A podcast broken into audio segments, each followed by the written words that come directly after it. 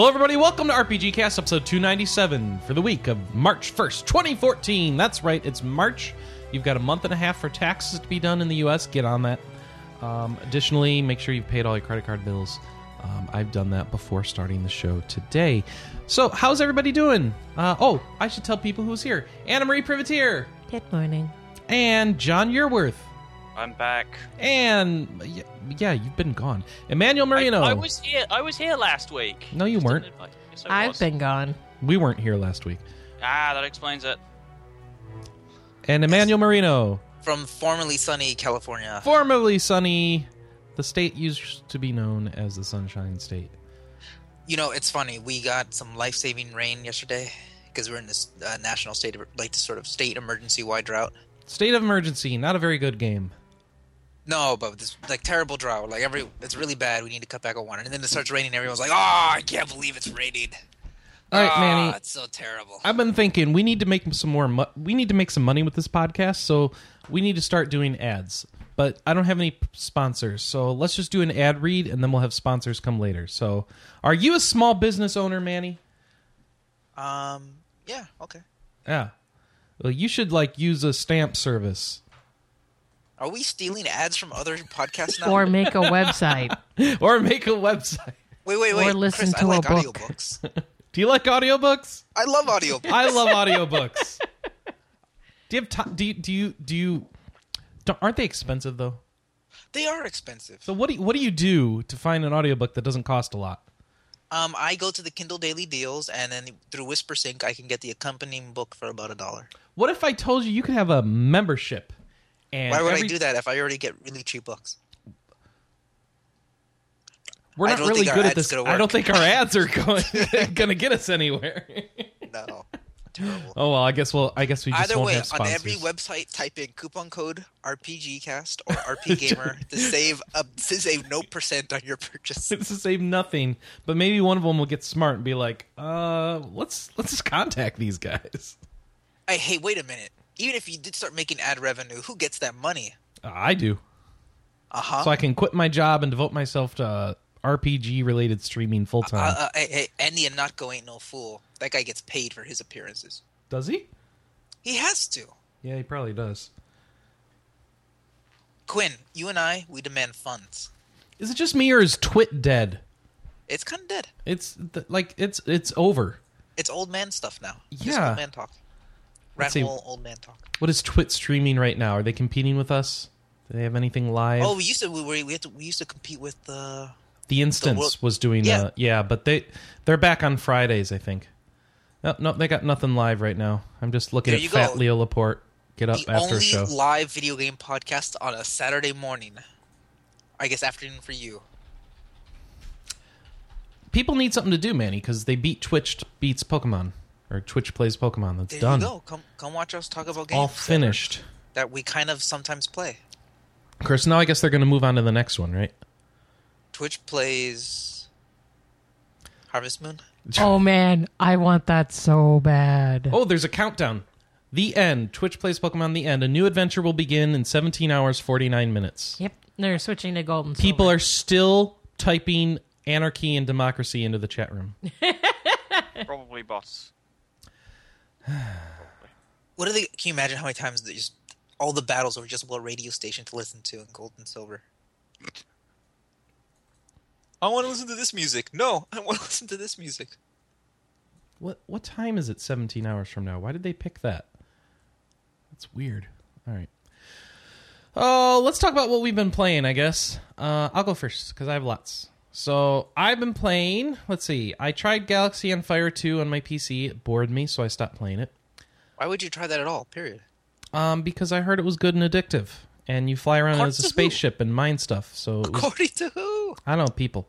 Um, I didn't like it. iOS people. well, You can't trust them. I got it free in a bundle.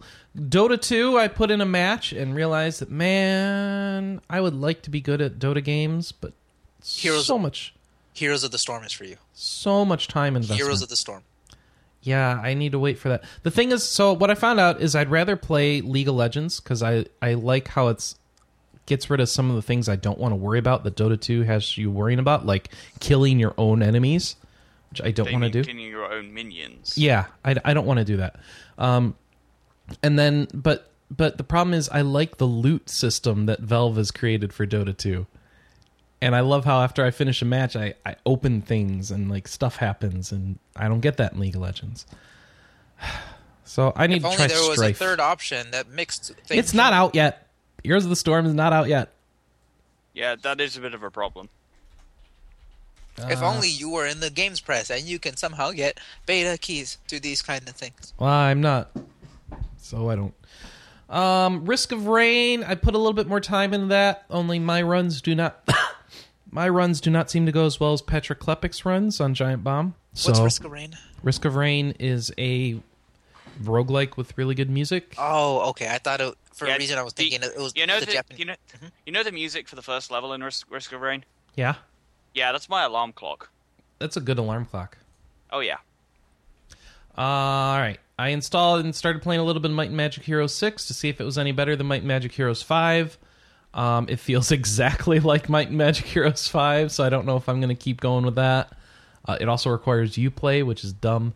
Um, let's see. I put a bazillion hours into Pirates of the Caribbean Isles of War on Facebook. I'm sorry if you've gotten any spam messages from me. I'm trying to I make get, sure I don't I do get that. a daily message from uh, Michael Tidwell. Okay. I try not to send it to people who aren't playing. Um, and uh, my apologies if I mess Whoa, up on that. whoa, whoa, whoa, whoa! Are you playing a Facebook pirate game instead of playing the actual amazing pirate game with ship Oh, battles? you've how I for? knew this week that you would criticize me for that. I I knew it.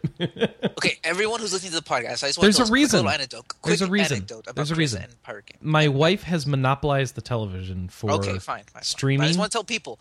I remember once on Twitter, Chris did this big call out. Hey guys, I'm looking for a game with great ship battles. Can anyone help me out? So I go like, Oh, Chris. I was thinking in my head, I could help him out. I just played some recent games with all this. So I, I wrote this little email to him talking about, oh, this is a great game. It's about the Battle of Midway. It's these big epic battles. There's this one that takes place in this, big submarine warfare. And then after like this big long researched email, he goes, actually, I was kind of looking for like a pirate theme with sails and cannons. I'm like, you bastard. You bastard. And then it finally bad. came out. It's finally here. He's playing Facebook games. I'm sorry. this is why I always remember this because Mm-hmm. I actually did the work to help him to help a brother out. And then every time you don't play the pirate game, I think, son of a bitch. All right. I'm also playing Bravely Default, and my summary there is the game's still good. I gave up on playing hard. I'm I'm not fighting this anymore. I'm just playing normal because I I found myself not having fun with the game, and I like, uh oh, I need to change things. If I'm doing things that make the game not fun, I need to fix that. So. I'm playing normal and abusing the heck out of the job system, and I think the story is about to turn a corner and go super crazy. So I can't wait for that. Never feel bad about playing a game on a different difficulty. Yeah. I mean, that's that's so middle school. What? Well, I, oh, I don't feel bad about it. I just know what you know. I noticed that my attempts to make it challenging were making the game less fun, and so I had to stop. Um, It's about what do you come for a game for? Do you come to a game like Bravely Default for like difficult challenge, or you know? No, for you know, I was talking about this with a friend of mine, and I think you know we just don't like a lot of the aspects of the battle system. Um, like it makes the the the battles. The battles are kind of structured, especially on hard, like a puzzle game, and like you need to know how to to deal and manage with the enemy abilities and and choose the right things to counter them. But it feels like you're you're putting together a puzzle without the right pieces, and it's it's just odd. I don't know. I, I, I just I the brave thing is so weird. It makes me feel like I need to use the brave command every turn and set up these great 16 move um 16 uh, turn move sets um, each time I get control of my characters to perfectly counter the bosses and enemies I'm fighting. But I need to do it again and again, and it feels like I need macros and like sets of 16 moves to Oh, choose you, from man. on each as soon turn. as I heard, a, as soon as I heard all about the braving and stuff, I'm like, I don't want to do that for every random battle I get into. Forget Yeah, that. so you, you end up trying to come up with a generic one, but then that takes away the whole point of the job system. If you whenever you come up with a generic move set, what's the point of having customizable job abilities, right? So That's I, what I, I- loved about Final Fantasy Tactics was that because each battle was, you know, this you had a story reason for being there. It was a set piece. It was this difficult scenario that you could really think about how this one character in this class with these abilities really plays into the kind of tactics you want to employ, and that That's why like FF Tactics is still one of my favorite. Mm-hmm. I guess my favorite Final Fantasy game, but Mhm. I couldn't imagine doing that on a, like a random battle every five minutes. I, I think I think a game like this is more suited for active time battles, but oh well. Hey, you got to play with what you got. Um, hopefully, they'll make some changes in the sequel that kind of tie it all together. Um, yeah, so that's going. Played some WoW, trying to figure out how much WoW I want to play. Um, so get, getting gear at this point in the expansion is kind of pointless unless you have a guild that happens to be raiding and are trying to do high end content. Because quite frankly, nothing new's coming out for WoW until the next expansion. So it's like What- I can invest a bunch of time, but why bother? when does the expansion hit? Uh, we think later this year, like third quarter, fourth quarter. But we there's no date. All right, and then okay, finally, ESO. You're oh, playing ESO, right? Uh, oh yeah, I logged into ESO. So yeah, I logged into ESO. I've got beta access for the weekend. Um, created a character that has interesting story hooks at the beginning. Um, you've been sacrificed and you have no soul, and you need to go rescue this prophet guy and get teleported back to the real world. Blah blah blah blah blah. So lots of stuff happens.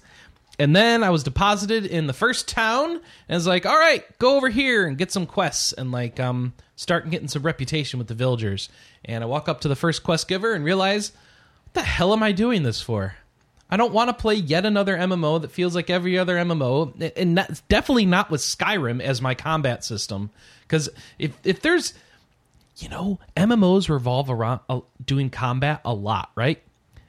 I got news for you guys. Skyrim's combat isn't the most revolutionary or awesome combat in the world. And to then combine that with a MMO style system, uh-uh. No. I I don't know that I want to do that. So I logged out. Um I, I, I couldn't I couldn't handle that. So and then I played a bunch of Binding of Isaac. Um, because Patrick Klepek's been playing that on Giant Bomb, was like, I can do better than him. I didn't do Oh. any better than him. I was wrong. Binding of Isaac Rebirth is coming out soon, and it looks Soon, amazing. there's no dates. no, of course not. Edmund Nobody McMillen knows. will finish it when he finishes it. I don't know. I, well, he's not working on it.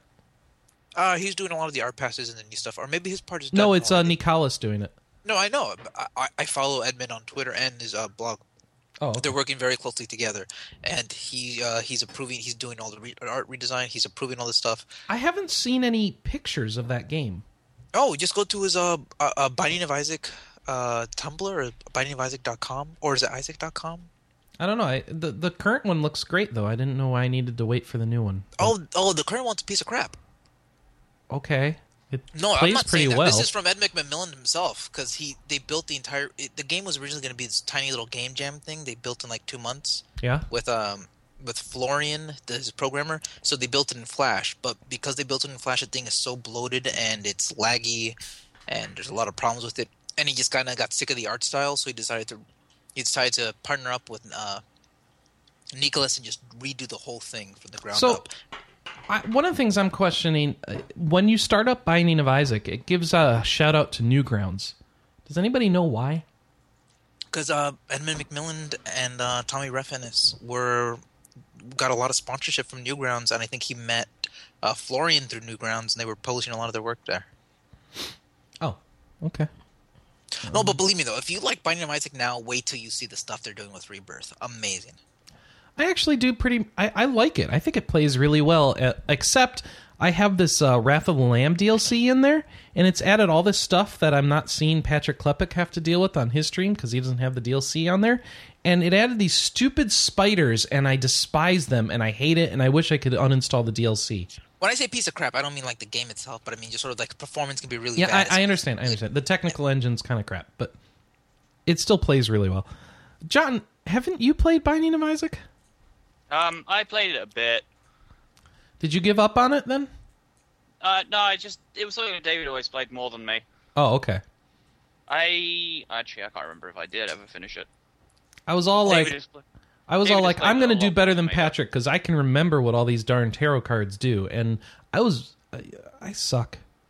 You're right though. I just looked it up. Nick Nicalis is doing most of the work, and I suck at Nick games. McMillen's overseeing a lot of it though. Mhm. Um, I think it's Isaac.com. They, they, he's posting a lot of gifs of the of because they're adding another Wrath Lamb si- Wrath of the Lamb size expansion on top of the previous expansion, and they're refining a lot of the abilities. They're fixing a lot of stuff. They're having better item stacking.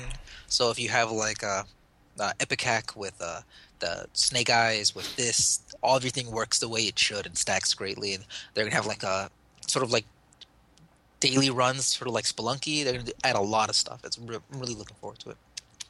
But no dates, right? Did you see Oh, no. dates or time frames I, it's this, it's more than likely this year. this year? Okay. You're right. You know what? I completely forgot about it. McMillen is mostly spending his time on uh, Mew-Genics, Eugenics, and yeah. touching uh, rebirth every now and then.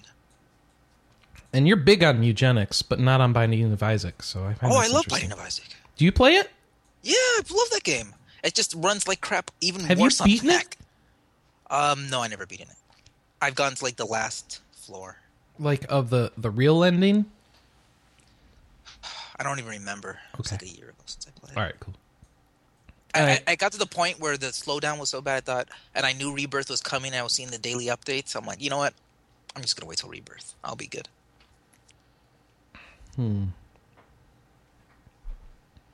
Well, then there's one last thing I played, and it kind of spoils the news story, but the new patch for Diablo 3 came out to bring it up to 2.0.1, and they introduced, um, you know, basically all the mechanics of the expansion. So now Loot Adventure 2.0 is in Diablo 3. And Adventure mode?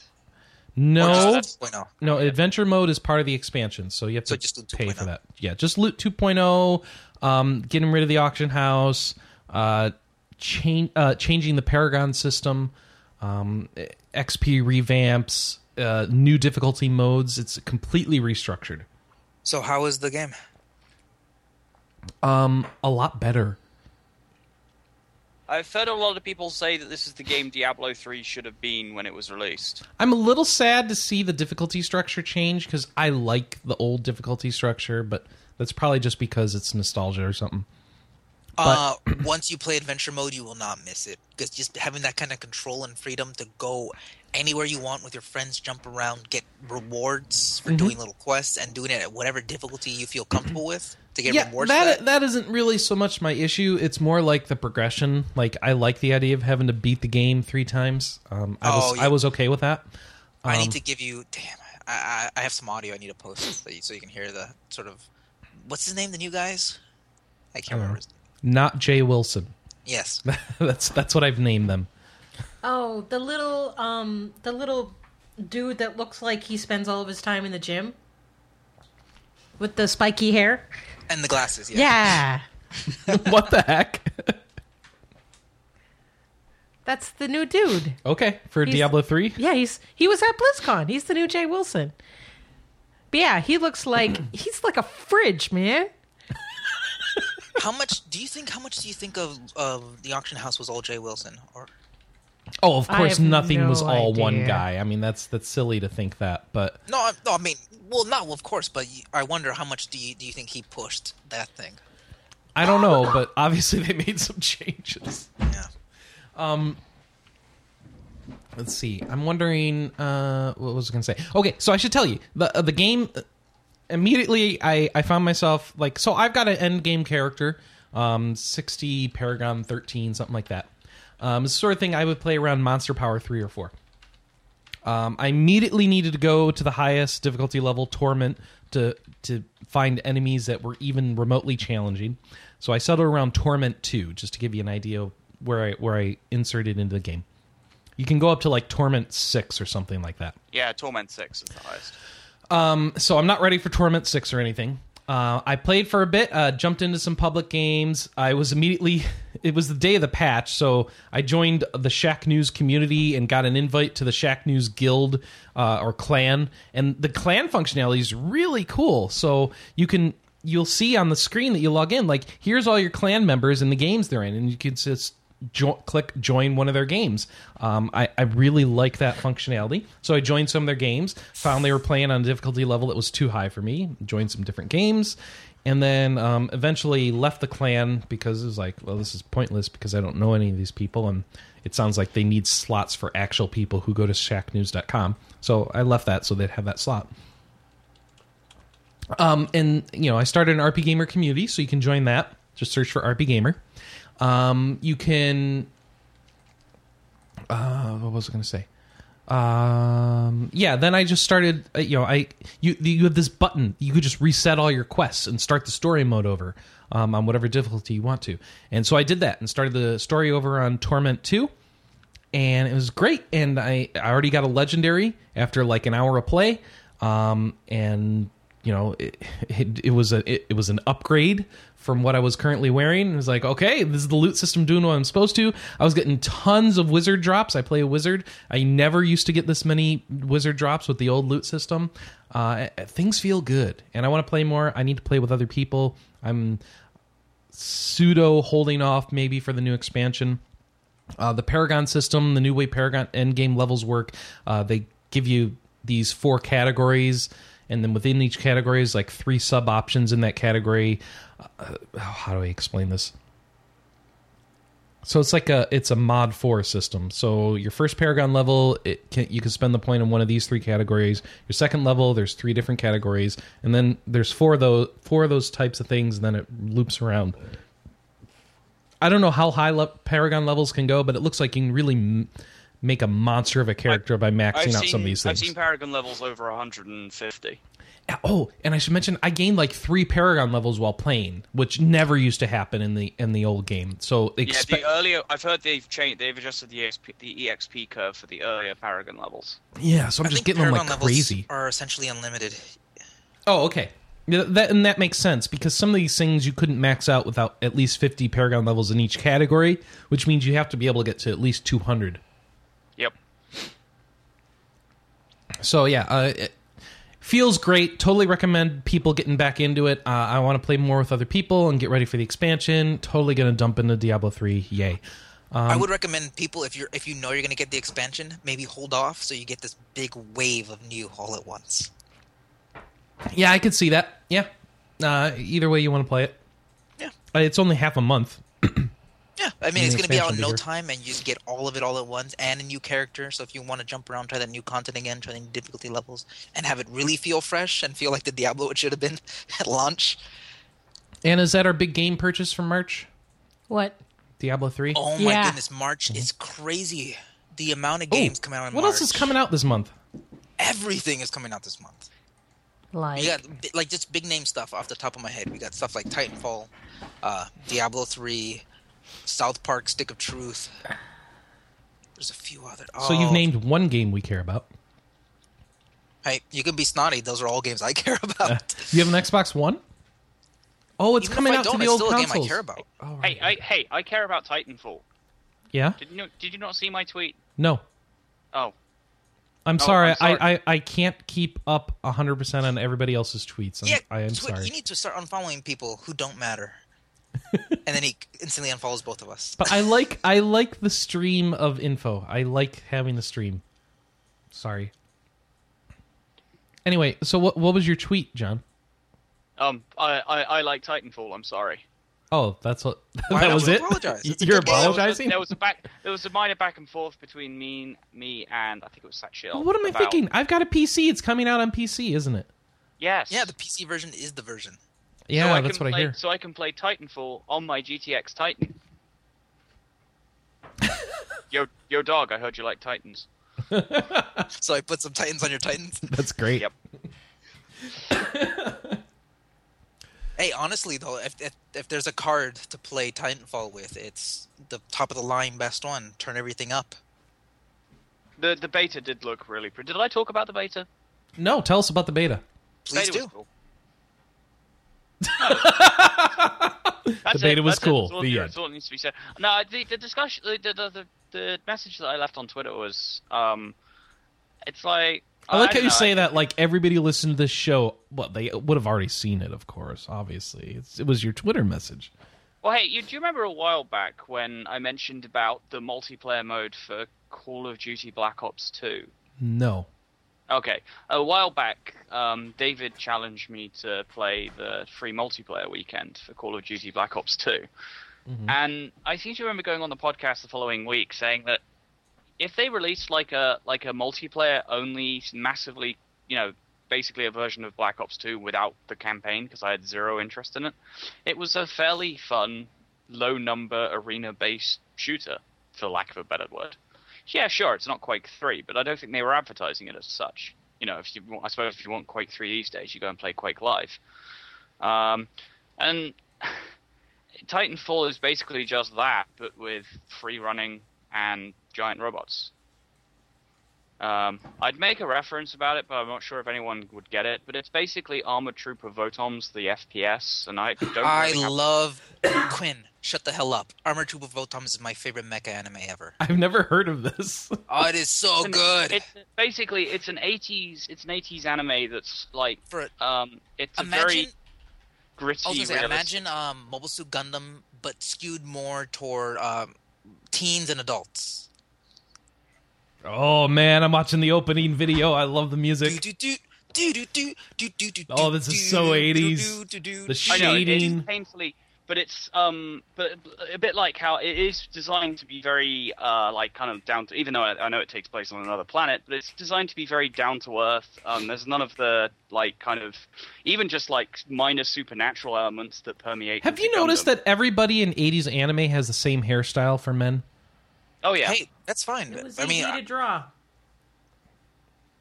I just look at the, look at modern anime. You can definitely tell '90s from '80s from seven from '70s. Just by hairstyles. Yeah, but but I mean, Tit- Titanfall is basically Armor Trooper Votoms, the FPS, and you know what? I'm fine with that. that So that's does that mean it's better to play the, the the people on foot do better in Armor Trooper Votoms too? I actually haven't seen the series myself because my only exposure to it is Super Robot Wars, which doesn't have any people on What? I've never actually seen, am I the only Never- one who's actually seen the How, entire? how run is of there this awesome Votoms? mecha series that you've never seen, John? I've That's seen like not all possible. 300 Chris. Chris, this happens quite a lot with mecha series that are harder to find. You know, Quinn, I was lucky at the How did time. you I find had this them? channel called the International Channel, and they would just show Ah. things from all around the world, and just happened to be showing the entire run of um Armor Trooper Votoms and the irresponsible Captain Tyler, just Oh, like back to gosh. But, but that means this thing is is localized, so it must be obtainable somewhere. Oh, cool! Second Super Robot Wars Z Votoms, English subtitled. You know, I Oh, like wow. there was this entire. It went through like um the series went through different stages. It, it it it was long, but it never felt dragged out like maybe a Dragon Ball. So there'd be like, oh, now we're stuck in this jungle thing. It's sort of like this Vietnam equivalent. There was like the big city cyberpunk equivalent. There was like desert warfare, and it was all gritty. People were dying left and right. Uh, the mechs, while they were fantastical, they they, you know, as as all mechs are. Do but they have still light If I fire remember- swords? Like, well, like remember the the, the mechs in, tr- in Votoms are very small by mech standards. Mhm. Um, they're close, um, but they also um, like the like flight ability, which is like given to basically every important unit in Gundam, sort of bar none, um, is a, like a really rare thing, and the the the, the mecha in Votoms move around using like these sort of it's almost like mecha roller skates. You know what it is? It's very similar to Front Mission, the Front Mission series, Front Mission Three in particular. Like small scale, the things can can roll and slide. Uh, it's all very martial. You know, it's it's not less fantasy, more like internal politics between people. There But- you go. Thank so, you for turning I into think- the anime cast. I love I think, it. But I think that's the reason why, um, like, for all of its modern Western FPS trappings, um, I'm kind of still interested in Titanfall. We'll probably pick it up at release. Um, I do actually already have the art book. I Uh, 'cause- Quinn, I also have the art book right the now. art book for Titanfall. Yeah, That's- it's Yeah, already from. Titan Books. Strangely enough. It's. I didn't think the art. What? Wow. Is there No, no, like no. really good artwork for this that I don't know about? No, no, no, Quinn, Quinn, Quinn. Titan Books. They, they, they do. I'm not. I mean, Chris. Yeah, they do Titan Books. They do great uh, hardcover, like full scale art books, and they're even. Oh, their- good. their The art limited book for- edition is only seventy five dollars. Even the art book for something like Battlefield 4, it's it, there's a lot of craft that goes into making these games that you don't realize, and how Mhm. much of it is just Yeah, they drawing like they, sketches. like some of the like the map sketches and stuff. The, the the concept art for the various levels that are going to be included are like these kind of massive landscape paintings that look really nice. Yeah, even like photo, even games that try and aspire for photorealism still take a lot of artistic, like technical and like knowledge, uh, like just a lot of craft, regardless. So even like uh, the Titan books, Battlefield 4 art book is still uh, really impressive to look at. Three customer reviews for the Titanfall art book on Amazon. Um, the non collector's edition is only twenty six fifty. Uh, it's four five star. It's a it is beauty. Four star. Can't wait for Titanfall. And five star. Beautiful book. You know, the Um, best part is looking at the sort of the in-game graphics, like all the stuff they have to design for like signs and fake vending machines and billboards, and you get Oh, to yeah. see all of that just lined up. And the kind of world you have to create behind it that you run past at like 20 miles an hour, and you may not only look at like in the corner of your eye, still takes a lot of attention, detail, and craft. Uh, the only hardcover art books I get anymore are the ones inside um, collector's editions from Blizzard. Which, funny enough, aren't as good as the ones you actually have to pay money for because they actually have the script. Like, there's not just picture after picture that you can see online. It's here's why we drew this. Here's what we were thinking when we did this. Look at the notice the detail on this, and we did this because it has more cohesive flow and contrasts this. Like real art book, like so. I don't know. Um, well, okay. So, still speaking of giant robots, um, one of the other games I played this week, although I only started playing it yesterday. Um, some people on the ca- some people who have listened to the cast for quite a while will remember uh, me speaking about a game called Ether Vapor quite a long time ago. Anyone I, remember I that? host the cast and I don't remember that. Okay, so Ether Vapor was a localized um, sh- uh, 2.5D shmup that is available on Steam, done by a Japanese developer called Edelweiss, um, which I really liked. Um, I played it quite a lot, and I did mention it on the cast. Um, Edelweiss. How do you spell it? rele- uh, Ether Vapor, as in E T H E R V A P O R. That doesn't. Oh, wait, wait, wait. It's two words. Yeah, two words. Okay. Got it. Um, I need to Why are you own all the shmups. well, I mean, there's also the recent release of Ikaruga as well on Steam. Is that out? Yeah, that's been out for quite a while. Oh, I didn't even re- realize that. Oh, Already February bought it. 18th. So, Add but to uh, wish I'd say Ether Vapor was like one of their like slightly older games. Uh, I know Edelweiss are only like a doujin development studio, so they they um obviously quite slow some quite slow development times to produce their high quality games. Um, but they have released um, so Ether Vapor is kind of more like the, the the player craft is like more something you'd see in a, like a classical shmup, as it's an air, like an aircraft looking thing. Mm-hmm. Um, whereas the new one that they've got, which is a game called Astebreed. yeah, I know What? it's a silly name. How do you spell that? A S T E B R E E D. Um, Is that on the store is- yet? Sorry, Is that on that's not Steam? on Steam, but Oh. it is on. Uh, where did I get it from? Um, God, what's the name of the store? Because this is actually one of those rare cases of a of a Japanese like distribution uh, place taking money from you know uh, taking money from um, non-Japanese accounts, which was quite weird. Uh, playism, that was it. It seemed to be the Japanese, at least the, the Playism Japan seem to be the Japanese developers who do things like La-Mulana, um, uh, Papers, Please, that sort of thing. Playism, great indie games from Japan. I've never heard of this store. Okay. Yeah. Um, so the Japanese site had had um, full version was only released at the end of last year. Um, they released a, a demo, which I think was the prologue and the first stage at one of the previous Comikets, like at least a year ago. Um, and I was kind of vaguely interested it from interested in it from the trailers. Um, so it is basically another 2.5D uh, shmup, shmup, but the player character is a is a giant robot instead of a fighter craft. Um, and it's bright, colorful. Therefore, you had to it- purchase it. And it well, it looks cool to play. Wait, so it's on this site somewhere? Because I'm on Playism. Yes. I don't see it. All right. Uh, hang on, yeah, I think you have to access the Japanese site. Uh, Ah. I'll link it. All right. Linked it in Skype, and I'll link it in chat as well. I don't know how to make Astebreed in kanji. it's uh, in written in katakana. oh, okay. I don't know how to write it in kat. Same question. I'll find it. Don't worry about it. All right. I've linked it. Oh, Jolly Rover. Is that a pirate game about a dog? I have no idea. What is it with me and pirate games? I don't know. I have an I have issue, no- Anna. So, Yeah. um, but yeah, so I, I picked this up yesterday, and it's it's quite difficult, and I really enjoy it. it's a lot of fun. It's it's Danmaku. extremely bright and colorful, as well. I like that. I think all games should be bright and colorful, including the I dark do not ones. think all games should be bright and colorful. It's bright, colorful, full of especially really bright. especially horror games. They should all be bright and. All right. Yeah, yeah. oh, this is look at that a- cute bunny wants to eat my face. But this is like a kind of you know, sort of OTT giant robot explosions everywhere sort of game. you know, silly alien plot, that sort of thing.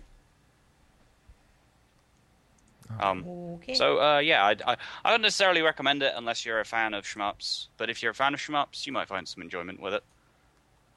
See, how much does this cost? Like 20 bucks, it looks like. Uh, two thousand yen for me was uh, I think eleven pounds. So yeah, it's probably close to twenty dollars.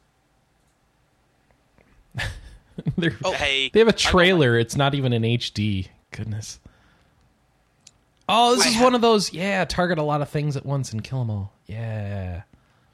Hey, it's a fun game. Uh, the problem is, of course, if you buy it on the Japanese site, is uh, the story's all in Japanese. Although, Of course, the most important thing to realize about a shmup is it needs to have really good music. it, It's got to have that good butt rock feeling to it. Otherwise, it's just it doesn't work. I, I Let's thought the music. Uh, I thought the music was pretty good. But It's rock that you feel in your bottom, Anna. That's butt rock. it's a thing. You look it up. But yeah, no, I mean, I I thought it was. I thought the music was good. Yeah, oh, I'm, I- the trailer sounds great so far. So. Yeah. So, um, All right, forget the rest of the podcast. I'm gonna bu- go play shmup. See y'all next week. Bye. All right. Thanks, everyone. um, uh, so there's that. Um, I've been playing a bit of Warframe, um, and I've also been playing Diablo 3 because I came back when the patch came out as well. Oh, you didn't jump in. Okay. Uh, that's because I've been playing on my EU characters to take advantage of the server, um, ser- less server lag. Because uh, I do know that while I didn't actually get to a particularly high level, I think my EOS character only got to like level 20 in Act 2 somewhere. Um, I did know that basically being surrounded by elites on a high level and having lag on your connection was basically a death sentence. Mm-hmm. Um, so I basically played on the EU, uh, discovered the ridiculous power leveling trick, and now have two level 60s. So, yeah, that happened. That's probably going. They're probably going to nerf the ever loving crap out of that one. Just so you know. What's the leveling trick? Okay, so basically, um, you get two people who are capable of killing the enemies in Act One, Torment Six, um, and then you basically join their game with a level one character, and you'll be level mm, about thirty-seven before the gates open, That's pretty awesome. and then you just rinse and repeat. Hex. That's part of the the you know that when you do difficulty levels like this, that's one of the things that can happen. Yep. So basically, uh, what I've been spending my time doing is playing. Uh, I had to. I couldn't jump straight into Torment because I didn't have level sixty gear when I got to level sixty. I had like level two gear, so I had had to start on normal, get a little bit of equipment, then jump up, to, and then basically just jump up through the difficulty levels. So I actually I do now play Torment. I I'm on Act two in Torment one. Um, but that's only after getting you know three legendaries and a bunch of other rare equipment. Oh, the legendaries. They are like candy now. Yeah, in particularly in Torment Six, I've heard they drop like crazy in Torment Six. So you're playing in Torment 6? No, I play in Torment One Okay. I was going to at say. the moment. I play sometimes play in Torment Two when playing with other people. I'm just not very good at soloing. Ah, maybe I should try some of your tricks then. So, uh, but Monk is fun. I I play Monk, but I also have a but I also have a Demon Hunter as well, Boo.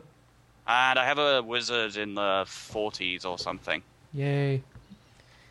Apparently we're cheering for classes, so I figured I'd jump in on that. Yeah. Um, Psychology But I- 101. Yay. I will probably. I have actually pre-ordered the expansion because basically the new patch kind of interested me enough to say, hey, you know, I'll actually want to play like adventure mode and get to level seventy and stuff.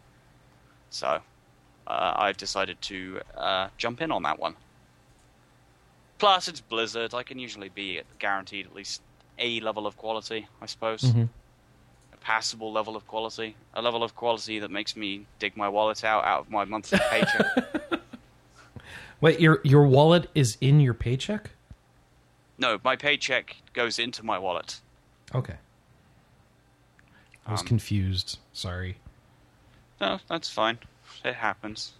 And uh, yeah, that Oh, pretty much for me, a lot. yeah, that pretty much covers it. What's Warframe? Uh, Warframe is a free-to-play third-person run and gun shooter. Um, it's uh, on the both P- PC Is this the and PS4 PS. one that sucks? Yes, Okay. it doesn't suck. It sucks. Chris, It's a free to play with. everyone, so everyone knows, if Chris doesn't like it, it sucks. Yeah, that's that's okay. Fine. It this is the awesome PS4 No, a no, free look, to play look, hey, shooter. Hey, hey, hey. You can recognize if it's quality, just not for you. I But you don't think it's even that, do you? it didn't feel quality to me. Obviously, John disagrees, and I'm okay with that. Yay! Ah. Progress. See, Anna, Chris has been playing If, the game about emotional intelligence. Emotional maturity. See? Uh, um, I don't know what else. All right, Jo- uh, Manny, what have you been playing? Oh, oh! First up, uh, you asked me what's coming out in March. I got did. a list right here, and I hear some big, high-profile names. I'm excited. We got South Park: Stick of Truth, uh, The Walking Dead season two, episode two. Yeah. We got Atelier Escha and Logy, Alchemist of the Dust. Sky. Oh, Dark Souls 2, Xbox 360 PS3. That's oh, right, yeah, Dark Souls. Duh. Titanfall, uh, Xbox One PC. We got Towerfall, which is finally get breaking free of the Ouya. Ooh, yeah. Uh, PS4 and PC. We got the Yoshi's New Island on 3DS. Final Fantasy X and X-2 HD Remaster finally coming out March 18th. Uh, Metal Gear Solid 5 Ground Zeroes on everything March 18th except for PC. Wait, what was the one before Metal Gear? Um, uh, Final Fantasy X and X-2 HD Remaster. Oh, right. Oh yeah, Okay. that's coming out, isn't it? This is Oh. huge. Infamous Second Son, PlayStation 4. No, March 21st. nobody cares. Oh, are you joking? I'm not. jo- I'm not even No. joking. No, Nobody cares. no, no, no. you That's say gonna- nobody that's a big cares, deal. A lot of people care. Yeah, not when, not compared to Titanfall. No, no. Are you? This is a PS4. I'm this not is kidding. the first PS4 exclusive that actually looks pushes the the platform and is actually doing some new and interesting things with open worlds, destructibility, and sort of revamping the infamous uh, franchise to make it a broader, more appeal. You'll be surprised when this when that game comes out. It's going to be a big hit. People are going to be talking a lot about Infamous Second Son. I Uh, agree. Next, we have the final part of uh, the Bioshock DLC, Bioshock Burial at Sea Part Two. Uh, Deus Ex: The Fall is making is breaking free from iOS and coming to Steam. Of course, we got Diablo 3: Reapers of Souls and Titanfall March 25th. Man, you know what? I'm I'm taking it back. We're not doing a moratorium on game purchases in March. We can't, Anna. She wants Atelier, doesn't she? uh, no, No, no. Use this Dark card. Souls. I want the one I have in my sock drawer because I don't use it. Um, um, I don't know about uh, Atelier yet. I'm I'm playing through Totori right now on stream, and I'm I'm gonna see what Sam says in her review because she's almost done. So, what is it that you want then? Oh, I know. Um, clearly, you want Diablo. Dynasty Warriors 8 Extreme Legends on PS4, and PS3, Yoshi Vita. And Infamous. I think I think Titanfall out of the out of the March releases, I think Titanfall is the one I want most. Um, but I've got to try and save some money because um, Super Robot Wars Z3 comes out in April, and I'm kind of buying that because they confirmed Bontakun in a trailer today, and that basically makes it Game of the Year. Oh, and Chris, one more thing about uh about uh, Infamous Second Son is that play people on the PS4 and who only have a PS4 aren't going to get to play Titanfall. So, what are you going to be playing instead? Infamous Second Son. Infamous. Um, Titanfall on my PC. Titanfall isn't a game for me, so I'm going to be playing something else. You mean to tell me that you don't like giant robots, Anna? God, jeez. I don't like shooters. Did you say it isn't a game to you? It isn't a game for me. Oh, okay.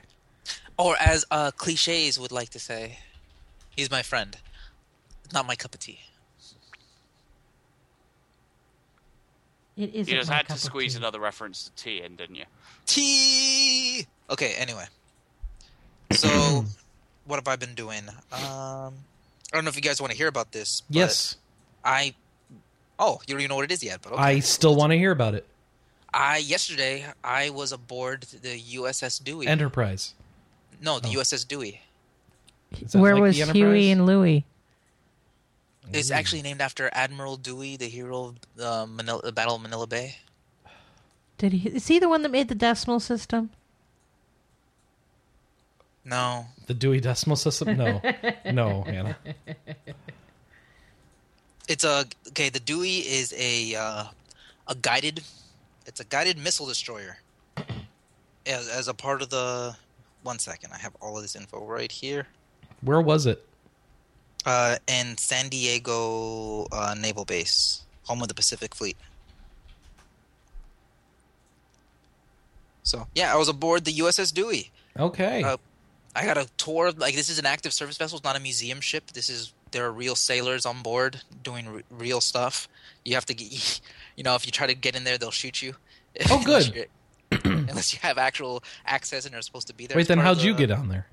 I was part of it. I got lucky. I was part of this big tour that got to go and check it out. We got the, everything on the ship from the bathrooms in the, in, in How do they advertise that? Come on down this weekend to the to You know the what docks. it is? It, it was. They, I, I tagged along to some people who were going down for a conference in San Diego, like a, an official conference. Of, it was a Society of Women Engineers, and I happen to know a lot, know a lot of women in that society, and they were having this big conference in San Diego. And one of the things that this, you know, because they have a lot of big sponsors like Northrop Grumman and a lot of big uh, naval, uh, uh, military corporations and contractors. Yeah. and they like the idea of you know potentially showing women engineers who are interested in an active naval an active naval vessel maybe they might want to join or work with the navy or that kind of stuff. So i luckily i knew some people and i got to tag along and actually check it out. I got to meet like you know the captain of the ship several commanders of the navy. I got to see where people sleep i got to see the diesel engine they just it was it was weird how much freedom they gave you on a real ship just so ba- the only rule was don't take any pictures, but you can go anywhere and touch anything. Just don't hit any valves or whatever, and, and don't launch any missiles, please. Don't launch any missiles. we, we would really prefer that. So it was a really cool experience. It was really interesting. I got to see everything from the gigantic deck cannon that apparently can launch from where it was stationed all the way into Mexico. That's how far you can shoot. Got to see uh, where they hold their two there's two helicopters, the helicopter launching pad. It was it was a really informative, interesting tour, and it's just sort of to, it's nice to. It's easy to get on a like a cruise ship and sort of experience that, or like an old museum vessel, but to see where people are living and working, and sort of get to experience it was really fun and enjoyable for someone like me who's a history and a military buff and loves ships in general. And it was pretty funny too. It was a tour guide. We we went into the the men's bunk the area and they had to go women coming on deck, women aboard and it's like I was felt so bad. Like here's the bathroom, you guys want to walk in and check it out. And I was like the first one to walk in. I noticed there was a guy in the stall. I was like, "Oh, I feel so bad for this poor guy. He just you know, he had to go. He had to go take care of some business. He's probably reading a newspaper, and next thing he knows, like forty women walk into the bathroom or getting a tour while he's in there. I was like, maybe we should just leave poor. But yeah, that was fun. Good experience. That sounds cool. Listen, these are highly trained servicemen. They know how to poop in all conditions. Could you imagine? When business needs to be done, see, these are the guys you call. Here's Ensign Lewis. As you can see, he's he's availing himself of the of the facilities. Private Lewis, please wave. To Did they every- say that? No, no. Oh, that would have been. F- wow. It was good fun. It was good fun. Um, s- so, uh, in a similar vein, what I've been playing is uh, a couple of uh, Xbox Live games with gold free games.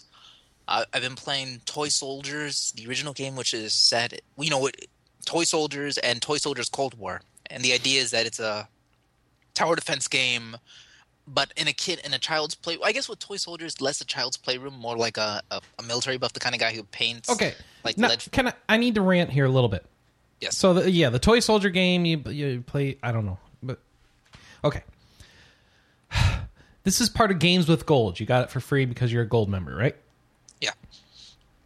So uh, I, I'm just I'm I'm I'm I'm, I'm frustrated a little bit. This games with gold program is so messed up, and it, I had no idea this game was out and that it, that it was that it was free. Um, not and I understand that I should probably be going and checking the games with gold site twice a month on the first and the fifteenth, right? I didn't do that. Uh, but it just really frustrates me that there's like no push, no publish That's publishing of this information. Chris, Chris, Chris, versus on, on- literally Manny, on the Manny, front you need page. to hear. it. Wait, wait, wait, wait. Literally on the front page of the dashboard. I don't open in my like Xbox. the front box, it says "free game with gold." I don't turn on my Xbox. Don't give me that. Well, that's the bigger problem. Then, but no, it? well that, that yes, but this is their problem. They should be getting me to turn on my Xbox. Manny, do you understand? I know a half a month ahead of time what PlayStation is giving away for the next month, right? I- I've got like 45 days of lead time to get those downloads in. I never know what Microsoft is giving away. uh, Major Nelson, if you follow him on Twitter, I don't follow him. Well, I do, but no. He he talks about it. Uh, Oh, Major Nelson. Talk about last gen. Oh, that's mean. I got a cool picture of me with Major Nelson. Oh, okay. So how about this, Chris? I will let you know. Oh, you're gonna be my personal PR person. All right. when the Games of Gold games are coming out. Like Got right it. now, if you sign in to your Xbox Live Gold account, you can or go to Game with Gold, you can get Civilization Revolution, which is really good. Go Done. get it. Downloaded. Okay. Toy Soldiers Cold War. So okay, so Toy Soldiers the first one is like imagine a guy who's really into World War II and paints Wait, miniatures. wasn't this little series lead- originally on the PlayStation? Wasn't this series originally I on the know. PlayStation? No, it was an it was uh it was Xbox Live uh Summer of Arcade, one of the very first ones. Okay, because I remember a game like this being on like the PlayStation One. I think it was called Green Army Men. It's uh, it's similar, except the Army Men franchise was like done to death, and they were like first per- they were third person shooters. This one is like a really like a tower defense game that takes place in like an imagine like a a, a really handcrafted diorama, and they have like the little guys and the lead figurines, and you you can gas them. With, Gotcha. You can gas them. it's World War II. Oh, that's sad. it's it's actually quite fun. It was. Can you get the a really good- Agent Orange expansion? I mean, come on. Agent Orange? Come on, man, that's Vietnam. I know that's what I'm talking. That's why it's an gas. expansion. Uh, Vien- and, and Toy Soldiers Cold War is a lot more 80s. You can, sort of 80s GI Joe figures. There's like a you can drop down a Rambo guy who comes in and sort of shoots everyone up. Mm-hmm. And they, they did really good with their uh, Cold War theme. There's like the level in Vietnam, and you have the Vietnamese coming through the through the jungles and fake Stallone going, "You wanted a war, you got a war." Ah!" No, that's So that those are Rambo game you can play now. That that on rails Rambo shooter. is it? Let me guess. Is it really really bad? It looks really. I, I was They- they did a quick look of it. looked really bad. So yeah, both Toy Soldiers games, a lot of fun. It was really, if anything, um, the, the first Toy Soldier is a little older. You can, it's uh, I think you can pick it up for five dollars now. Um, it, it's not as uh, doesn't have as many interesting mechanics or different changes as the second one does. But just for the aesthetics of playing with these little tin soldiers and these little diorama boxes and like flying around little biplanes and all this kind of stuff, it was fun. It sort of scratched that little itch. And uh, same with Cold War, which I'm not done with yet. I'm gonna go through that, and after that, I'm probably gonna want to see what else am I gonna do. I'm probably going to have to finish up some RPGs and a lot of good iOS games have been coming out recently and are still coming out. So this is the year of some great iOS games finally. Like for example, uh, you might be interested in this. Uh, Out there, have you heard of this one, Chris? uh, out there? Yeah. No.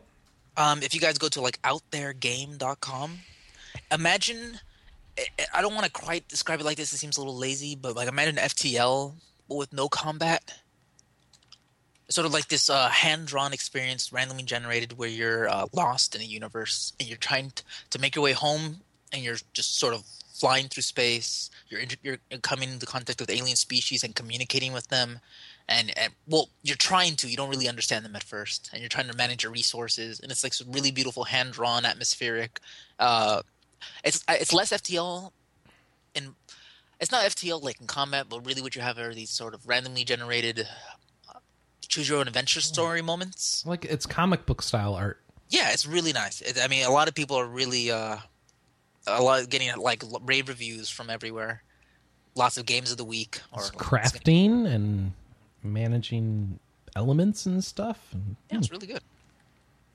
Another recent iOS game that just came out was really might want to take notice of is uh, called Autumn. Wait, Autumn Dynasty Warlords. This was a this is a sequel to a game that was on iOS. It was like a really good sort of uh, ink drawn hand style uh, World War II. I mean, excuse me, RTS game on the iPad set like in uh, feudal China or the Warring States period. This one takes it a bit further, where there's an entire strategic layer on top. So think like Nobunaga's Ambition, or uh, or oh, I forgot the sequels to those, or Romance of Three Kingdoms. Well, not as in depth, but like you you have one territory and you manage your you manage your city. You can build buildings, and then you take your forces and you can try to conquer the entire continent. And you sort of take these different factions. And the RTS elements actually really smart and well done on on an iPad. You sort of they they really go with the ink style and sort of ink hand drawn uh, motif. And so you just sort of draw little ink brush strokes around your units, move them over here. It's all really easy to control. Plus, the strategic layer adds a lot of replayability and depth on top of it, and it's this really good game for this the small like Singaporean developer. who's really got the got the style and the gameplay and the cool strategic layer on top down. And there's like a lot of little stuff like that that are coming out soon, like Battle of Gettysburg. I mean, Gettysburg Tide Turns, crazy RTS game from Shenandoah. I mean, wait, turn-based strategy game from Shenandoah Studios. I got that one confused with Ultimate General Gettysburg, which is an RTS, which is all coming on Steam. But Gettys, a lot of stuff, a lot of stuff. I'll keep you guys apprised. But What? Uh, uh, wait, what was that one called that you were just talking about?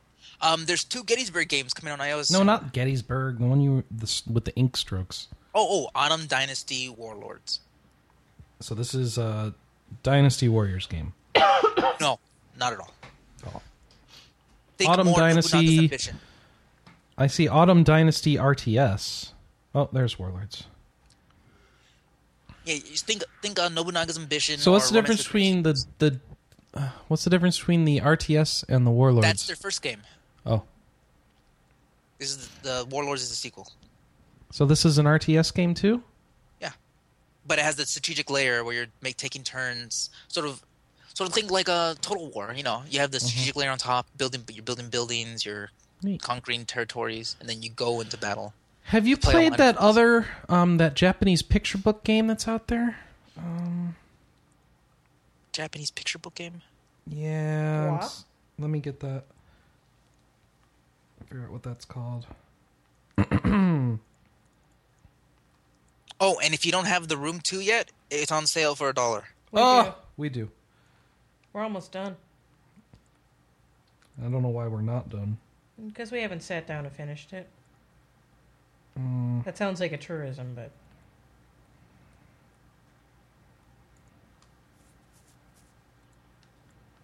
Uh, yeah. Uh, oh, the, the company's called Touch Dimensions. If you're interested in it, on Dynasty Warlords, cool stuff. If you like a Chinese, if you like the sort of Chinese motif, and you like conquering territories and getting into battles, and oh, you can and negotiating like tr- uh, peace treaties and trade pacts with other people, some cool stuff going on. Just want to give some people a heads up on some of that stuff, especially out there. Even if you don't aren't crazy about uh, an ITS on your iPad or anything like that, out there seems pretty cool. I think it's gonna be coming to Steam uh, uh, sooner than later. So if you don't want to play it on uh, your iOS device or Android device, oh wait, yeah, out there is on Android. So for all those people with a Samsung Galaxy, whatever. So uh, the game I'm thinking of is called Tengami. T E N G A M I. Yes, yes, like the heavenly, the paper game where it's Yeah. a, a picture book. Yes. I don't Um, know if it's any good or not. So I was wondering if you'd Uh, heard okay, anything. Uh, what I've been hearing from people who is that it's uh, it's very beautiful, of course. Great atmospheric design, great music. Um, it's relatively short, like maybe two three hours of an Uh-huh. experience. Um, and it's less of like a strict kind of difficult puzzle game. Is more of like uh, you know small light environmental puzzles while you experience this world and the story and the atmosphere. So I don't know. It's up to you if it's worth five dollars. It'll probably drop in price eventually. So maybe add it to your app shopper list, oh, good idea. and then I'm- just. I'm going to add all these games to my app shopper list. Yeah. Appshopper.com, your place for tracking iOS sales. And uh, you can subscribe to an RSS feed of your app shopper list, so you don't have to check the website. The updates can come to you whenever there's a price drop. Or install the app on your phone and you'll get a push notification. Yep, that works too. All right, so Tengami, uh, Autumn, Twilight, Autumn something. Autumn Dynasty Warlords. That name sucks. All right. And... It makes sense though, given the, you know, it- it's it's this whole thing about the spring and autumn period. And it's a- out it's a- there, out there is the game I actually want to come out on PC. I think it is soon. I, I'm not crazy. Maybe on their website they say if they're having going to have a Steam release or not. All right. Cool. All right. No more Skyrim for you?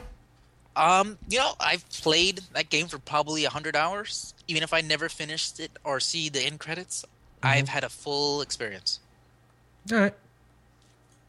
Yeah. Oh cool. I think that's man, that's plenty. I feel like we're that felt like a show to me. All right, so Yeah, it feels like we could stop right now, right? I know. We're not even Um, the feedback or the news. am I going to be able to do my no playing? Oh yes, Anna, go for it. Sorry. I'll- jerk. All right, part two of the podcast, the Anna edition. No, I'm gonna whip through these really quickly because you did take a long time, and it's been like more than a month since I've been on the podcast. So, Phoenix Wright, Ace Attorney Five. Oh man, the final case and the DLC. Wow, just yeah, wow. Um, got back into both Flow Free and Pixel People on my phone because they both had updates. Yay! Um, I grabbed and finished Weapon Shop de Omasse. It's good but repetitive. Um, yeah, it's it's worth eight bucks.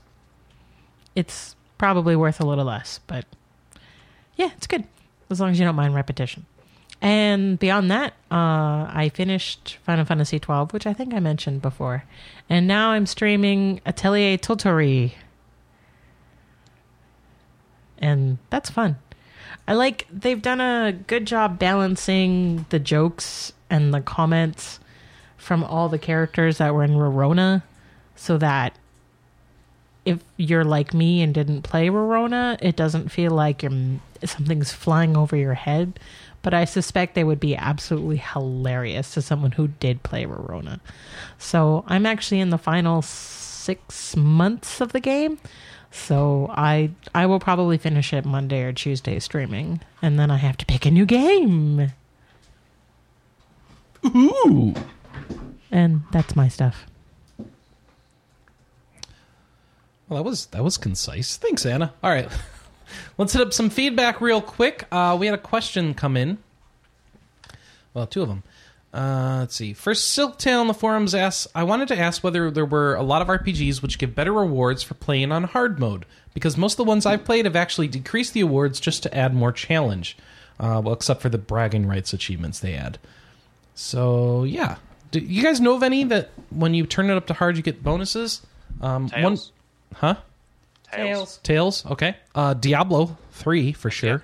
I'm pretty sure because I'm pretty sure Tails ups the EXP, and I know Vesperia at least ups the grade reward you get for battles. Uh, I think it's 1.5 on hard, and then it ups to two, and then 2.5 or something, possibly higher. But I think you also do get more EXP as well, so it's easier to level at least, or higher drop chances. I can't remember. Fair enough. Um, all right, cool. So Tails and Diablo. There you go, Silktail. And then finally, um, got a question coming in from Shoyab. Says, "Hello, lovely RPG people.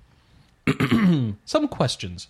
Number one, Manny, with Deus Ex: The Fall coming for PC, should I wait for that version or should I play it on my tablet? Play the PC version. Hear it's, because the it's out now, compla- right? Uh, no, it comes out in March. Uh, the biggest complaint with that game is that it's it's well done on the platform. It looks nice and has the best touch controls you're gonna get on a first-person shooter, but the best touch controls on, on a on a buttonless device first-person shooter is still kind of crappy. Mhm. It's not gonna be that expensive. It's gonna be uh ten bucks. yeah, you're gonna be paying more for sure than you would have otherwise. But you're gonna have graphics options. You're gonna have they're gonna remove all the microtransactions. It's gonna be it's, it's not that long, so keep that in mind. Like maybe like maybe six hours if you replay it, and you can replay it a couple times. Yeah, think All I want to know is, can I replays. hack email? That's all I need to know. Yeah, yeah, yeah. That's all I want to do in Deus Ex games is hack email. All right, I'm just saying it'll look You're better. a voyeur. I know. it'll look better. It'll pro- it'll play better if you plug in a controller. They're gonna add the mouse and keyboard support. Um, if you waited this long, unless you really want to save the money, what's why not wait a little bit longer? Okay. Number two, would you recommend Final Fantasy X HD Collection? I haven't played the original games, but I like JRPGs. I'm much more into stories than battle systems, and I've read mixed reviews of the PS2 versions. I say yes. I, mean, say if you- yes as well. Um, Why why not? Well, the reason is because after Final Fantasy X 2, if you find any translations of the novel they released and what they're planning for 10 3, um, you may go into like a fan rage and just want to have nothing to do with the franchise anymore. But if you can ignore that and just look at the first two games, yes, just play them and don't worry about it. Hey, hey, the RoboCop remake is mediocre and boring. Well, But these are- destroy my love of the original. But that's that's a remake. That's like not a sequel. Hey, hey, you know what? I, I think Star Wars got progressively worse with each sequel, and they lost what made each one special the more it went on. So, like, you know, you can say that this entire franchise is about Darth Vader, but, or you can just be like, you know what? I liked one, I liked two. I mean, I liked, I liked New Hope, I liked Empire Strikes Back, I liked Jedi, and just stop there. All right. Just because some guy, some fat guy on a rant says, "No, this is what really happened," who cares? That's my point. Is like uh, just just know that you're gonna have to cut yourself off probably after two. Um, why do you think? Question number three. Why do you think Microsoft and other companies feel they can get away with shortchanging early adopters with some without some sort of recompense? In the UK, where I am from, there, there's going to be a 80 to 110 pound drop on the system if you take into account the free version of Titanfall. At least Nintendo had an ambassador program with the 3DS. It's the fans who supported them early on who have been shortchanged. I do understand the reason why they dropped the price. What I don't understand is why they haven't had the decency to give a gesture of goodwill to those fans who supported them. Who Because says they won't? goodwill doesn't put money in your oh, pocket. Oh no, that's right. They put out a press release saying "fuck you guys." What? oh, you swore. What? What was the press release? We're not giving you any compensation. Oh, that's nice of them. Isn't that kind? Oh, come. Honestly, who cares though? That's what early adoption is. Nah. You you buy it because you want it. Even to be, Apple gave compensation to people. And if if anyone doesn't have to, I would think Apple could have gotten away with not doing it. You know that was different though because What? How I it was different? Really, huh? How is it different? Because this guy's complaining about one game getting packed into a console. It's Um, a hundred dollar and price another. drop essentially. Well, It's yeah, it's a hundred dollar price drop. Actually, closer to one hundred and ten. And they're adding in a sixty dollar game. how are games so? Ex- oh, because the price is going down too. Okay, yeah, Wait, the price is going down too. where he's Yeah. from. Yes. yeah. It's five hundred dollars and comes with a game essentially, instead of six hundred. Whatever it is. What is it? No, no, no. There's going to be a. That is so weird. How that's written. 80 to 110 pound drop. Maybe Jon can help clarify for us, being our British representative. What? Never mind. Go back to doing whatever you're doing. No, no. What exactly did you want me to clarify? The the how much cheaper the system's going to be. What they're Because doing. MSRPs don't work the same in England. It's closer to Japan. Us, help us understand. Jon, Okay. I, hey, what? It was hundred. dollars It was hundred pounds. What the system? Who price keeps drop, booping? me. Oh, Sorry. I think my. No, No, I that's my, me. That's uh, me. She's no, hearing I me. thought it was me. Yeah, no, we don't hear your boops. Okay. No, no. I mean my because my IRC is dinging occasionally. Um, but yeah. Um, so sorry. What was? How much was the system price drop again? Hundred pounds, wasn't it? Uh, It says What? 80 to 110 pounds, and we're just confused what's actually going on here. Okay. Well, to give some perspective, hundred pounds at the moment is hundred and sixty-seven dollars fifty. Ugh. That's quite a lot. Yeah. I mean, is it? But to you, Yeah. No, that's 167. dollars. Yeah, that's that's a lot. Yeah. All right, I didn't know about the price drop. That's different. I thought he was just talking about the pack-in Yeah. of the game to try to get some more No, it's a double whammy. Okay, if, if, if- to address the North American consumers about the price drop, about the pack into the game, that's only a good thing for you. That means more people playing online, playing games like Titanfall, more people, bigger install base means more games, and more favorable development. It's what the company should be doing.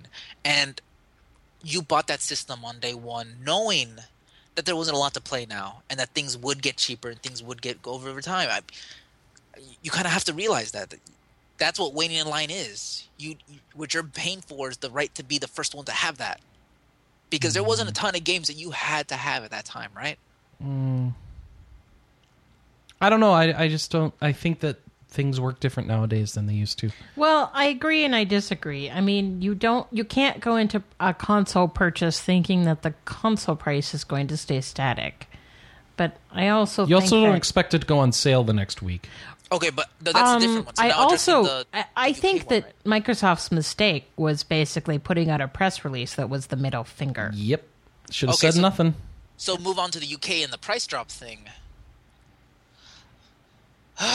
Yeah, it's harder to defend no, there. no, it's not really about defending. It's just uh, we're getting upset about the basics of economics. Yeah. I mean, I understand that people are frustrated, but I mean, I also realize that consoles don't appreciate, they only depreciate. And And apparently, they don't sold what the appreciate their market would bear at that price. but you know what I mean? Like Microsoft sold as much as the market would bear at that price. And when it didn't bear anymore, they realized we have to drop the price because people aren't going to buy it, even if we take. I know, but now people feel like they're they are owed some brand loyalty or something, and so it doesn't go over very well. It- it- right or wrong, that's the market. It, it's different now than it used to be. It's not this this soulless thing. People don't like to put up with that anymore. it's not even that. It's not even soulless. It's, it's just basic forces of economics. No, but changing the price and not caring about the people who paid more is essentially soulless. It's it's not caring about those people. I, I, don't agree necessarily, Okay. but that's just my perspective. I mean, Yeah, we don't yeah. have to agree on everything. I I think that you're right that that's how things should necessarily be in a capitalism system, and we should be okay with it. But I don't think we are. I know that's the problem though. Is, is that sometimes it's sort of like Uber. Like people get upset that Uber has like nine, like can sometimes have, which is like a car service, can sometimes have surge pricing and increase their price by five times or five fold. Yeah, but the sometimes that's not is, their fault. Huh? Sometimes that's not their fault. But but but the alternative is that there wouldn't be cars on that street at all to meet the demand, and you'd Oh, end okay. up waiting like an hour or longer to get a cab otherwise. Mm-hmm. So I like Uber. Anyway, that's you got me I- I- distracted. sometimes I understand the basic economics where they realized where they realized crap. We we price it here because we thought this is what we can get. We got as much as we're gonna get. We can't get any more. We need to drop the price. So I, I guess what they could have done maybe is the best case scenario is just give Not like a, packed in Kinect. Yeah, that that would have been a great idea. or not pack and Kinect is uh do they have a lot of Xbox Live Gold, Xbox One Gold games yet? No. Are there any Xbox One Gold games? What do you mean? like a ten dollar game, Oh. like arcade game. Uh, I No? don't know of any, but I'm not. I don't have the system, so I couldn't tell you for That's sure. what I'm saying. Like if at, at the very least, like you're right, because they do have to worry about long term support for customers. But it feels like two sided though. It's like Mm-hmm. you knew when you bought this damn thing. But anyway, yeah, I, yeah. I, I think we don't know either, Shoyab. I don't know what we can do. uh, okay, Shoyab has a suggestion for our question of the week. He says, "Do listeners want to hear the game industry inside baseball conversations on your show? I, for one, enjoy the times when you do, but you often make the comment that it's too specific on inside baseball. I would be interested if it's just me or others enjoy these parts as well." So, write in with your thoughts on that question. Uh, kind of a show politics question. All right. Uh, and let's get into the news because, man, we've been going a while. It's, wait, what was the thing? Show politics? I said that was kind of show politics. Yeah. Oh, I'm sorry, I missed the question. I was reading the chat. You want to know if people want, he wants to know if people want to hear about uh, inside baseball conversations or if they're too detailed and require too much knowledge of the industry and we should avoid them. He wants people to write in and tell us. Oh look, Autumn Dynasty Warlords is one of the featured iOS apps of the week. Mm-hmm. That's great. So is out there. Good job. Those games deserve recognition. Man, he's already I lost interest in the again. question. Wow, I must not like this question. Okay. to the news. yes, let us get into the news. All right, first thing is Agarest War Zero is coming out on Steam. Woo! That's what everyone's been waiting for, right? The Agarest War games on uh, I Paramount. It's, I think it's already out on Steam. Oh, great. Um, that one, I think that news piece is from quite a while ago. it's from February 17th. So it's already out. I- I- great. Nobody yeah, I think it is already out. Yeah. eh, no one cares. All right. So Hey, no, no, no, that's not true. Sadists care. All right. Uh, no, that's a media story. I don't know why I have that on there. Um, we've got pictures up from Demon Gaze on uh, from NISA.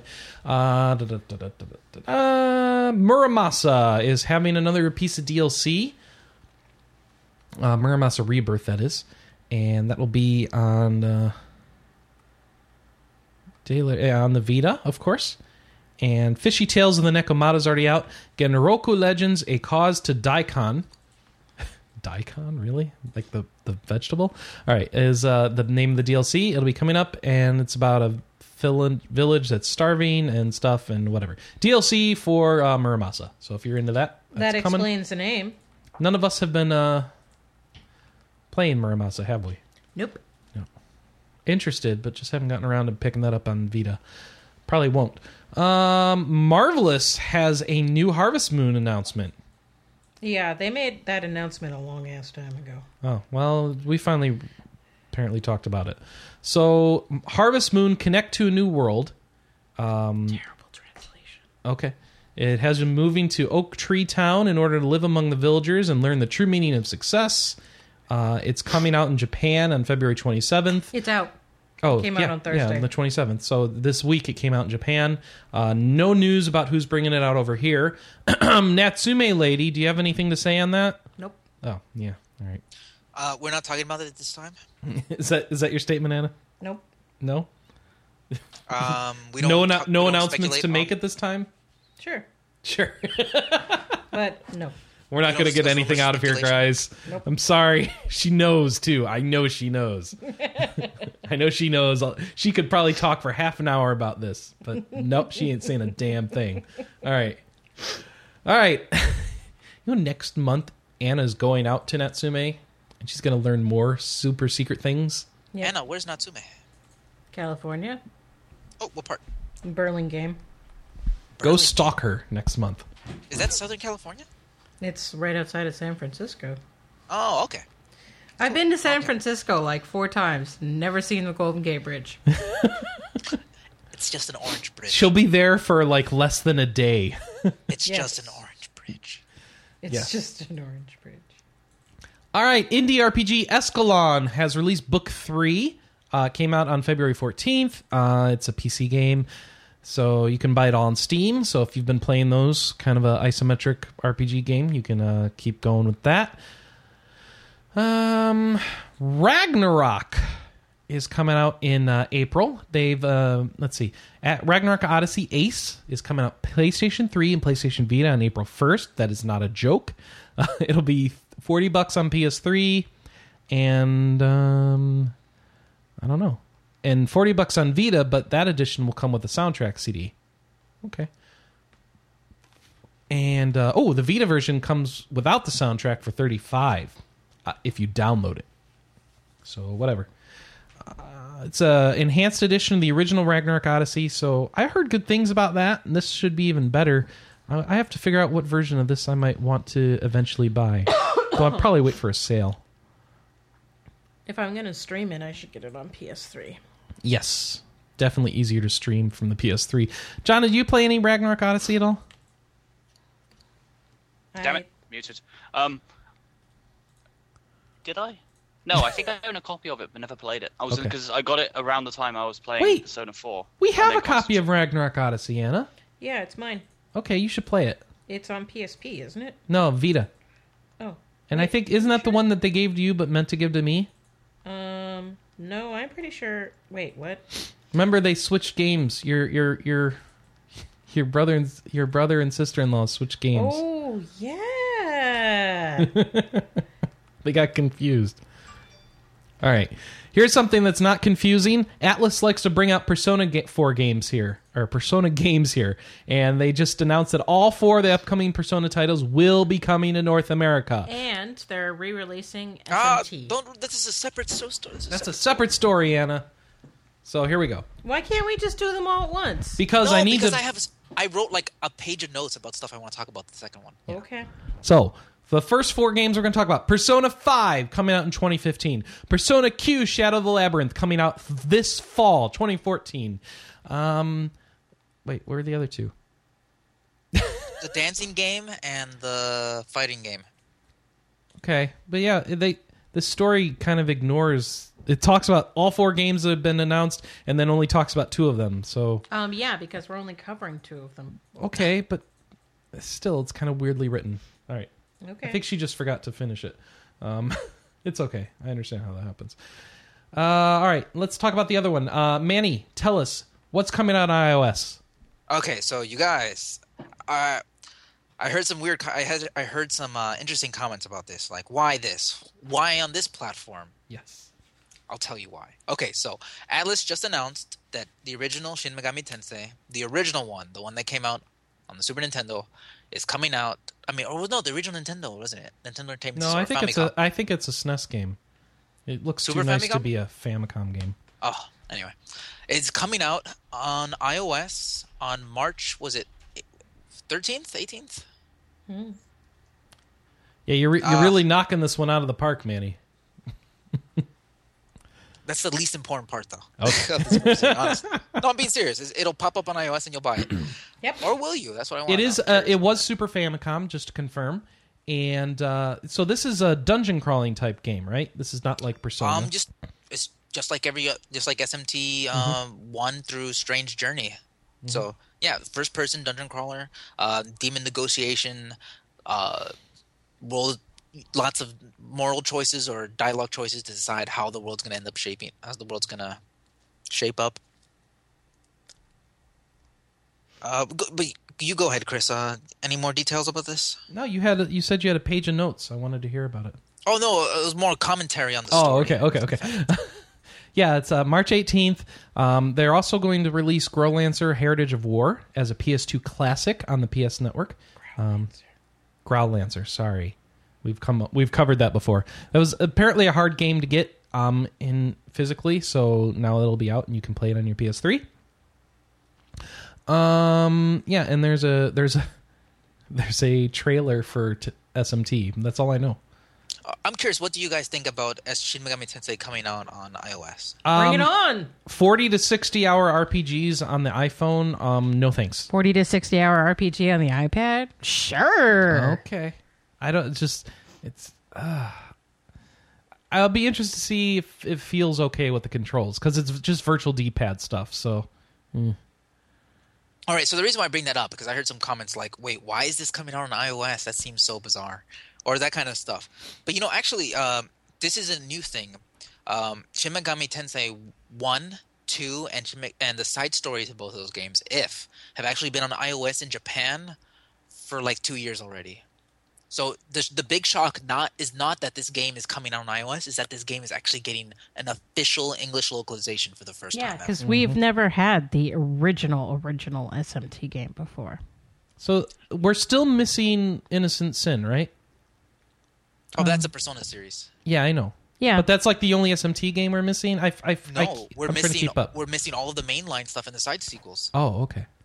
We're, missing, like I said, we're missing one, we're missing two, we're missing if, we're missing if two, and there's all this other stuff, or if still, if then I Oh, okay. remember. But um, so the, yeah, it's interesting. For I wonder if this was like a pet project within the company because they thought we have the source code for this.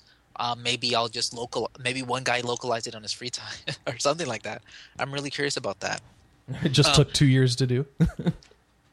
I don't. I think. I, I honestly think someone just said, "Why not?" iOS is getting big. Um, so these aren't actually the.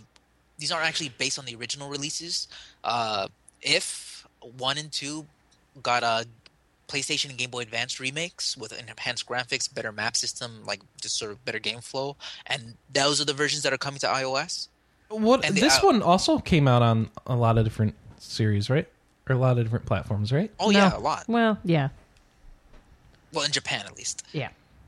Um, and the funny thing is, uh, when I was looking at it, the, from what I remember from what I saw last time of the Japanese versions, there's two play modes. If you there's a portrait mode, where if you hold it, you know, vertically, you hold your phone vertically, uh, the top half of the screen is the game, and the bottom half is sort of like the stylized virtual Game Boy Advance screen. You know, with the buttons. Or if you hold it in in uh, horiz- uh, landscape mode, horizontally, the, the buttons are overlaid on the screen and sort of trans- semi-transparent. Um, so you know, you, it's nice that you have some choices how you want to play the game. Um, another thing is they were all about fourteen dollars uh, when converted to U.S. dollars when they both when they all came out. So that might give you an idea how much they want to spend, um, how much they're going to charge for these. So I don't know if anyone. Hopefully, I, I know Square Enix can get away with charging that much money. Hopefully, Atlus can, or maybe they'll drop. I don't I'm, I'm I'm, kind of getting to the point where on iOS I will pay for a good game, yes, and too. I'm less fussed about the price. I'm still fussed about fifteen dollars ninety nine cents for a bad version of Final Fantasy VI. So that's why I'm curious. I'm really. I want it so I can stream it. So, you know, hopefully, if this does well, we'll get official localizations of two and if, which will be the first time that ever happened. That would be Uh, amazing. um, I know you might not be, I, I- and so to those people wondering why iOS is because they already had it. the work Yeah. was already done, so the work was the localization, not the bringing the game to iOS part. So yeah, hopefully they can do more of this. And if it does well, maybe they'll do the work to port it to Vita, to 3DS, whatever. So yeah, so those wondering why not 3DS, why not Vita? Because the work is already the code work is done. They just need to localize it. So yeah, cool. That's those are little notes I had. Oh right, we do have all the personas now because we got a PSP version of the one we were missing, and then we have a PS1 version of the other one, don't we? Yep. For Persona I think we're 2. missing one Devil Summoner, the original. Oh, a Devil Summoner. Okay. The, the- yeah, the very first demo. Oh, and I guess if you want to count it, we're missing Majin Wars. I don't know what that is. Okay. Oh, if you want to know It's a more, if you want to know game. everything there is to know about the SMT franchise, go to Hardcore Gaming 101. do we have a uh, Do we have an RPG backtrack on that? Um. We should probably have an SMT backtrack. Yeah, there's been a couple. It's just I But don't remember not how on the recent they are. Maybe an SMT and a Persona to No, split no, no. it up. There's no, no. There's been backtracks on Oh, both okay. of those series. It's All right. just I don't remember how recent. I they don't. Are. Well, it doesn't matter if they're recent. Go listen to them, and you'll get some stuff too. Oh, And but then Hardcore Gaming- 101, encyclopedic. Each release, Manny, screenshot that's not our comparisons. site. Who cares? Okay. It's a good site. All right. Hardcore Gaming 101. They'll catch you up. All right. Where are we at? Oh, Evil Quest. Uh, from Chaos Soft Games. It's an Xbox Live indie RPG, Evil Quest. It's coming out, on, or it's out on It's out Steam on now. Steam. Two bucks. And comes with achievements, autosave, quick exit feature. I didn't play this at all. Yeah, the consensus seems looks to be that okay. it's very average. Huh, good. Average games for two bucks. I think we can handle that. Uh, So, um, some people were playing it up a little bit on the forums. Some people were playing it down a little bit on the forums. So, think it's going to be the kind of game you just have to play it for yourself. And I would play it like on the TV, not up or down, just sideways. Uh, Dead State, a survival horror role playing game. It's out on Steam and early access for twenty five bucks, and it'll go up to thirty when it actually comes out. Uh, go check that out if you want survival horror RPGs and feel like being part of the development process, since that's how early access works. Uh, Risen 3 Titan Lords, the third game in the Risen series, has been announced by Piranha Bytes, the the uh, publisher for that. And this is going to a classic, I guess, fantasy style setting. It'll be out in August. There's screenshots up on our site you can go check out right now, uh, including a bridge with portals spitting forth lightning from the sky. Um, let's see. In the delicious notes for this podcast, you can find a link to a story where they they recreated a Final Fantasy VII song with floppy drives as the musical instruments. I think it's awesome. You should go listen to that. Those who fight further. Um, oh, here's one. New roguelike, Pound Dungeon. Uh, you generate levels via Twitter. So What? it's a top-down bullet hell roguelike that challenges you to clear every room before taking down a final bus boss, excuse me. And you create to- code by tweeting code tagged as pound hashtag dungeon. You can add new content in the game, and that's a way to share it. So you just share it over Twitter, and there's a tweet room and all sorts of stuff. I think that's really cool. It So- sounds like it could have potential. Yeah, I wonder how much it'll be. when does that come out? It's uh, out this summer, so we'll talk more about that then. I bet. Um, I'm going to mention this because I think it's awesome, even though it has nothing to do with RPGs. There is a mod for NBA 2K14 that makes all the characters uh, become Flappy characters from Space Jam. Oh. so you can live out your Space Jam fantasies, as the story claims. You know, there's a Space Jam 2 coming out. No, there isn't. That was uh, that was that was uh, denied by LeBron James, folks. Sorry. My dreams of a movie I was never going to watch are shattered. I totally would have watched that. All right. Um, if you do need a follow up to Space Jam, uh, please keep in mind that Barkley Shut Up and Jam Gaiden and its sequel are do consider Space Jam as con- canon, so you can uh, follow up the story there. Uh, and those are indie RPGs that you can go download. The first one for free. Uh, let's see. Oh, there's a new mythical Pokemon that's been revealed. Diancie or Diancie, I don't know. It is a an ex- I don't know. It's a, the Pokemon. I guess so. It's a extremely rare Pokemon. Uh, That everyone who goes to GameStop will be able to get. oh, is that it? They didn't say how they're going to get it. No, yet. I know. I'm just making fun of it. It's an extremely rare Pokemon. so Yeah. extraordinary. It can be only be mythical. It's rock and fairy type, That's cool. and it does something with diamonds. I don't know. I don't know how you're going to get it. I don't know when you're going to get it, but uh, there's a trailer out about it, and I'm assuming there'll be some sort of event revolving around it soon as well. Uh, Deep Down doesn't have female characters in it because of the story. Um, Yeah, turned they into kind a of, thing. They they bobbled. They ah, more PR bullcrap. Yeah. that they should have handled better. None of this. So the official reason that they gave is if the f- protagonist was female, it would ruin the story. Um, maybe that's true. I don't know what the story is. I think. Seriously, Yeah. that's bull. Nah.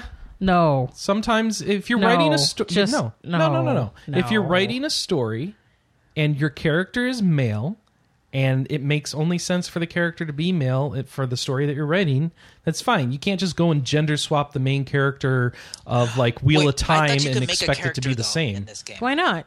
When you're done, when you're Dungeon Dive, I thought you could make a character though. Because it's a different because well, especially in Wheel of Time, there's a lot of gender specific um, interplay between but I the thought- characters. But in this game So? specifically, can you create your own character that's dun- dun- dungeon diving or not? Yes, you do create your own character. Then it doesn't spoil anything. no, I do you uh, do you make characters? Yes. Yeah. Okay. Yeah. Um. No. I, I, again, I disagree. Um. I, I. No. I'm. I'm going to seriously read books. You can't just take certain stories, gender swap the character, and have it be first. a copy paste. This isn't a work of Why not? Shakespeare. It's not Tolstoy. because it's not the same. It's Anna. dungeon diving. You when you have if you have story elements that actually talk about gender interplay, you'd have to completely rewrite the story for both genders, and that adds to You know what? It development sounds time. like a BS thing where it's some What do you guy mean, why? stuck in a in a Why? What do you mean? Why? If there's gender interplay, what does it matter? I'm not talking about romance. Yes, I'm aware. I'm talking about. Un- have you never read a story where they explore how the differences between men and women Chris, and how how characters do you relate to each honestly other? think This game, this Camcom, this Capcom wannabe Dark Souls is really gonna be that. Um, let's see. No, I don't. Honestly, I- I- Chris, I, don't this think is, this is written like we didn't budget the necessary money to make female models. Yeah, that's probably more like it's a, it is. no. I'm telling you, that's Yeah. what it is. That's probably what it is. Yeah. and they just they just handled it badly. They could have they could have done a million different things with this. I they could have they could have said up front we didn't budget for female models. I, I completely I mean, agree. they I com- the same amount of garbage that they did, Yeah. saying that females just wouldn't work. But at least people would have respected them for you know telling the truth. I, I think that the They- excuse. the, the thing that they actually just the thing that I wish they would have done was number one, shut up until launch. Because this is not something you need to mea culpa on. And number two, they could have said at launch when people started bitching, we're keeping it in mind if there's enough player interest for DLC. Boom. so I my Anna's much better at PR than they are. yeah. So, well, she is, but I was going to say, doesn't Anna work PR? yes. You know, it's her job to be good. So what excuse does Capcom have? Do they not have a single person in their PR department? No, they're just all incompetent. I just this whole story made me frustrated as I saw it play out because I didn't like how people seemed to be anti the idea that you could have story that is written from a ger- Hey, hey, certain no gender argu- specific I- pos- I, think position. You know, I think no one is arguing that Ellie, that that, that uh, Ellie or Joel in The Last of Us shouldn't have been the gender and the people who they were. Mm-hmm. Because that game was all about telling the story and this interplay between these two people, this this guy and his daughter surrogate, and his young girl and his father surrogate. That works. That's exactly what that is. This is a game about dungeon diving and killing dragons. Yeah. Get off your high horse. this is probably not the game for that story. Yeah, you're you're absolutely I- right. this is something I'd more expect out of the developers of like I don't know Crusader Kings 2 doing Game of Thrones. I think it reveals something though. So have we have we gotten to the point where unless you have a good excuse, every character needs fully selectable Hey, hey, gender you know what? You say that though. You you say that though, but inclusion is a hell of a thing. Let me tell you something. I've played a lot. What of did I say? could- where I, I said, I, I think you say that, but inclusion is important. Inclu- uh, feeling included is very important because as someone who's grown up playing a lot of games where you can create a character and you can have your character have orange hair, cornrows, and everything, but you can't make them brown. I know what it feels to not be included. Mm-hmm. And I said, why the hell not? You can have. I played enough game where it didn't even make sense why they wouldn't. They just didn't think about it or care. So here's here's my question for you, Manny. Do those racial options need to be extended to a world where those races don't exist? Just should that world be altered so they do exist because the player might identify with the character and need that f- feeling I think the reasons for latching onto a lot of those things are complete BS. What do you mean? Because first of all, I think they're if you're sitting if I'm playing a game about the Napoleonic Wars, Mhm. Of course, fine. If I'm making a general in Shogun 2 and I can only make a Japanese general and he's only a man because that's what it was at uh, the time. Here, let I me let me totally generalize it a little bit further. If you're creating a fantasy world for a game, should you ensure that all earthly races are in it so You know that what? players can feel included? It, de- it depends very specifically on the scenario we're talking about. But I think in a lot of cases, in a lot of the kind of Japanese RPGs that we're, we're talking about, you can have you can have cat people, raccoon people, you can have green, orange people, you can have whatever people, but one brown person and suddenly the entire fantasy is ruined. F you. Mhm. That's what I say to that. F you. Well, you, well, up. you're you're assuming that people are saying, well, putting that in here would hurt it. I'm thinking more along the lines of, no, they just never thought to put it in to begin with. Yes, and that's- that, do that- they that's need to the ensure it's they're there? thoughtless doesn't excuse them. It's just that they're thoughtless. Okay, well, uh, but that's that's my point. Is are we at the point where you need to think about that rather than just feel Let free to create way. Whatever world you way. want? Let- let- let- Chris, let me say this one thing for Yeah. you. That something as uh, I don't want to be this, but I, don't- you might, I don't want you to take the wrong way. But as someone as like a, a white male, you never would have to deal with or ever have to ask. This is something that would never come out of your mouth once. But I remember I was at E3 and there was a it was in the press booth and there was you know this large black and he was and this lady came over to him. He's like, "Hey, I just got to check out. You know, probably I think one of his colleagues. I just got to check out South Park: Stick of Truth. That game looks great." And the guy said, "Oh, awesome. Can you be black?" And he's and the lady said, "Like, yeah, I think so." I was like, "Oh, that's great." The fact that you have to ask that, Chris. do you know what I mean? That's not something you would even consider asking. No, And the fact Although that he had- amus- amusingly, you can be black in South Park, but I don't think you can be a girl. No, you can. I think you're 100% sure you can. so I want to sit here and tell out. you that it wouldn't bother me if there was a game where I couldn't be white. No, no, no. I, But no, but, But- hold on, Manny. Let me finish. Huh. But it, I know that it would because I've played around with designing characters of color to represent me, and I always end up going back to to to lighter skinned characters. So I know at some level it's psychologically affecting me. So it probably would bug the hell out of me.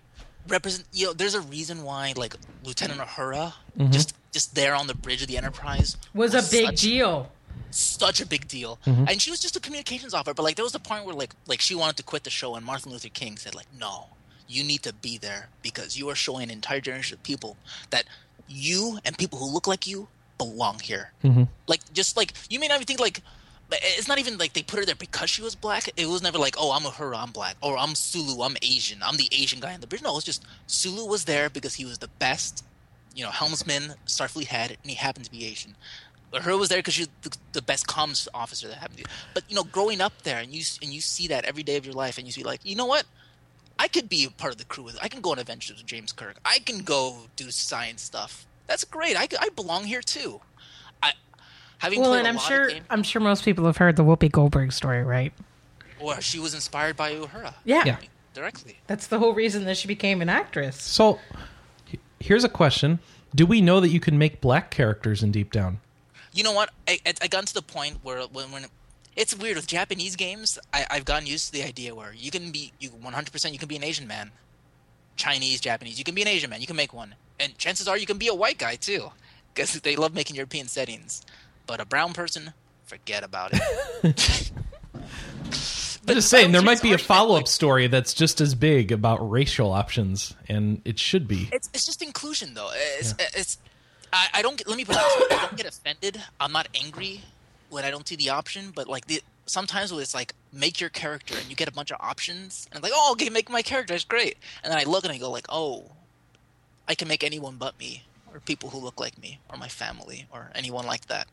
I just want to be careful we don't take it too far, such that if we're in a world where like all the all the races of uh, a bunch of races died, that we don't feel like we need to include them just because you know we might Well, hurt let people's put it this way. feelings. Uh, uh, but you're uh, right. It doesn't have to be about race. How Okay. about just like like Isn't something as simple down as kind skin of tone? said in the human world?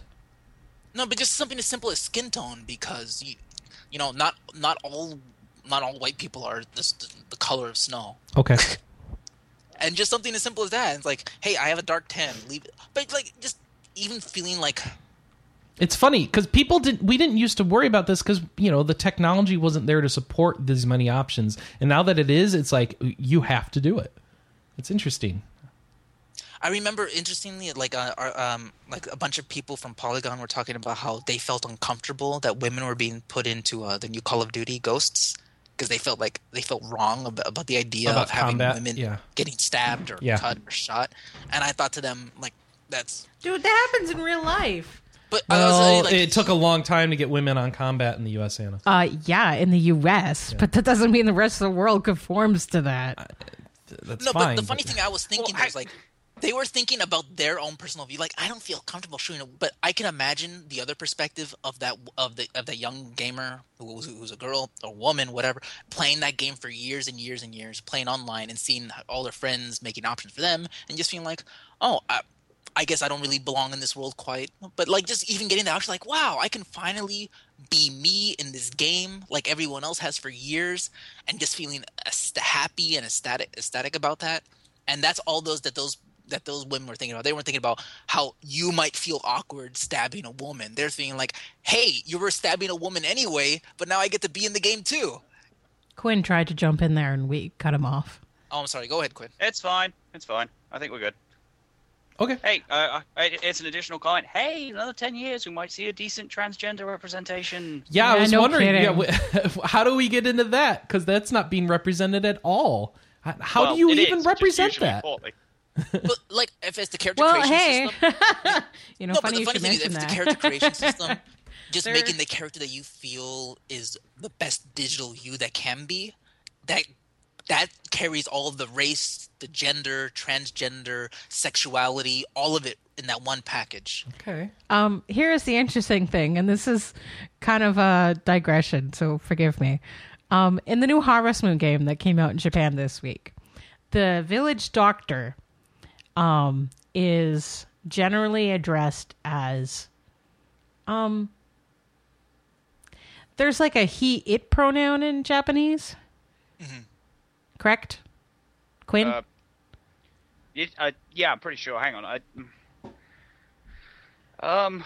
Well, what is it specifically? I don't Do remember. remember? Basically, this is the village doctor who is described as well respected. They are referred to as sort of like that he it, and they wear makeup and feminine clothing.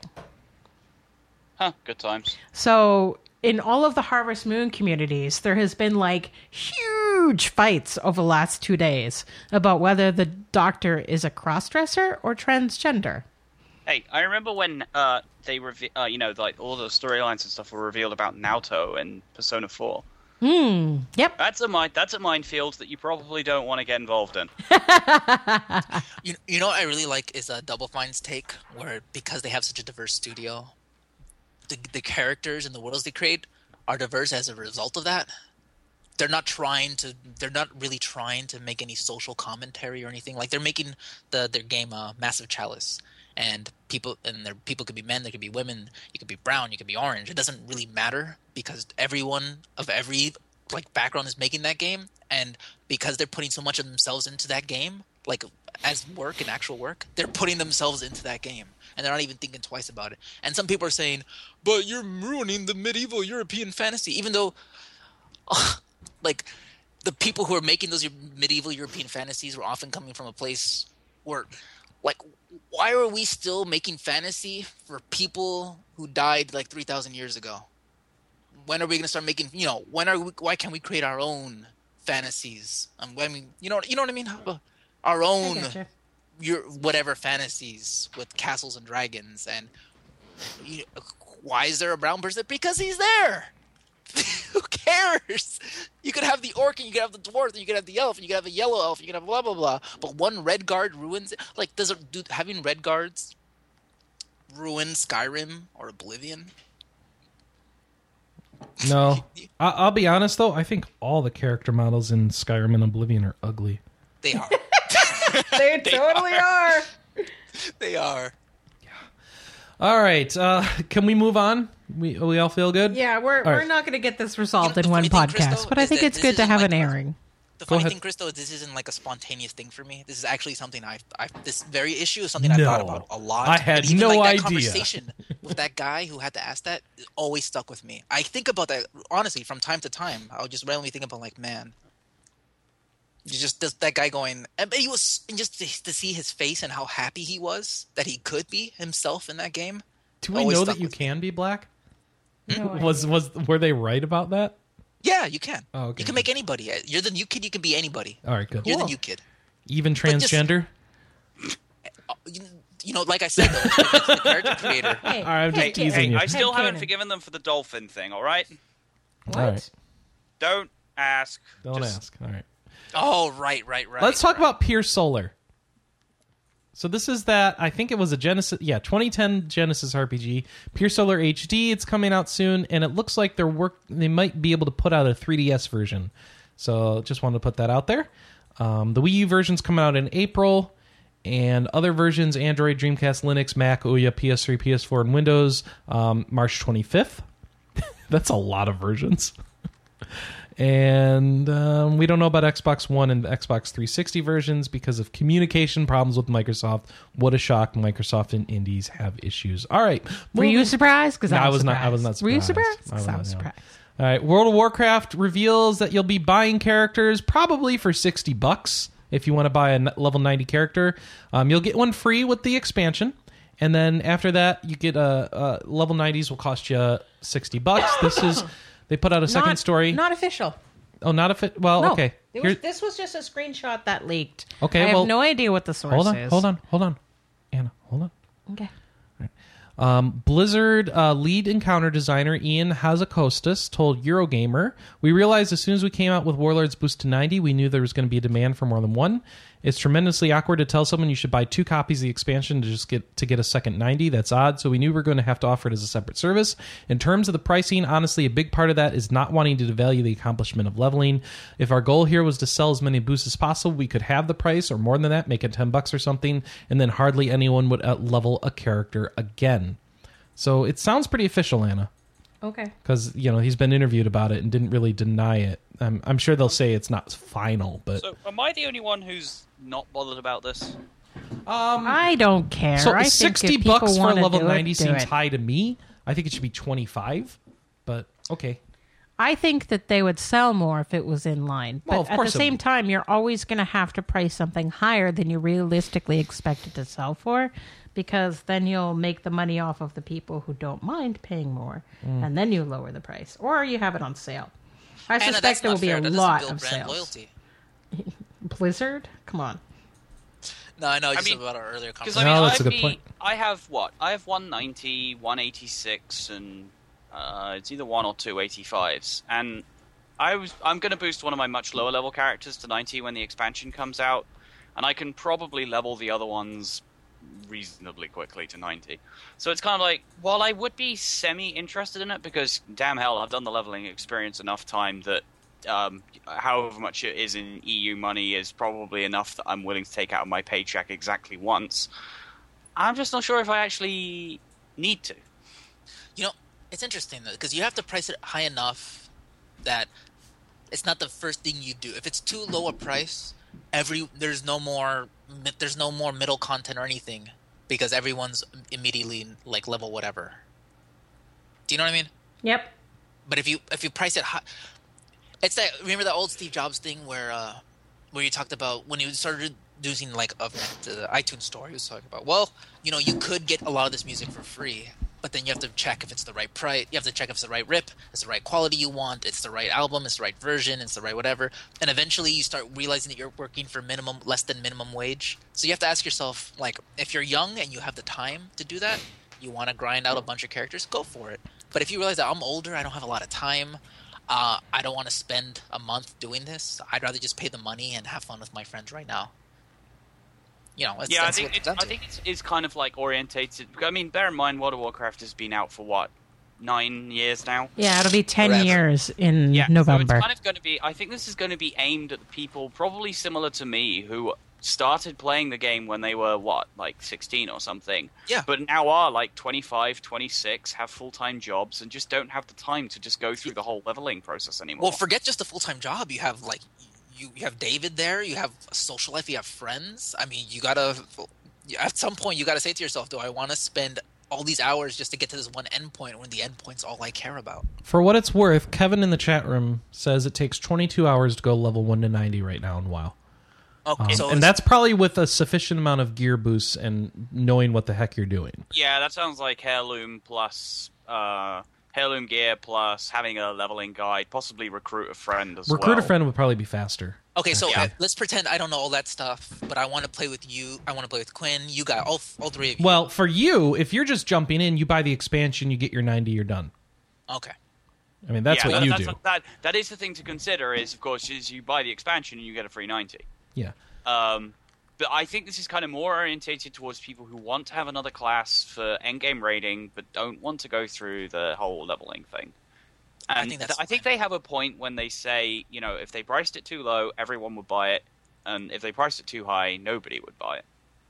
And pricing that kind of thing, something that's obviously reasonably controversial in the player base as well, is just you know, it's probably one of the hard things. It is probably have to- safer to keep it high to keep from pissing Exact- off I was people. thinking the same Yeah. thing because if it's high, it's easy for the people on the fence to just say, "Forget that." Yeah. Which is probably what they want. I mean, Yeah. they they say, you know, people say, you know, oh, you know, Blizzard's always appealing to the um, sort of lowest Common denominator. lowest common denominator in the search for more money. But I mean, if that were true, they could price this uh, probably at least um, I don't know, forty bucks, and people would probably buy a lot more of it. Hmm. Or the It's same cost as the expansion. I can't remember how much it's costing. Sixty Yeah, dollars. being a game designer now, it's it's interesting. Like, are No, you the more expansion econ- is not sixty dollars, Hannah.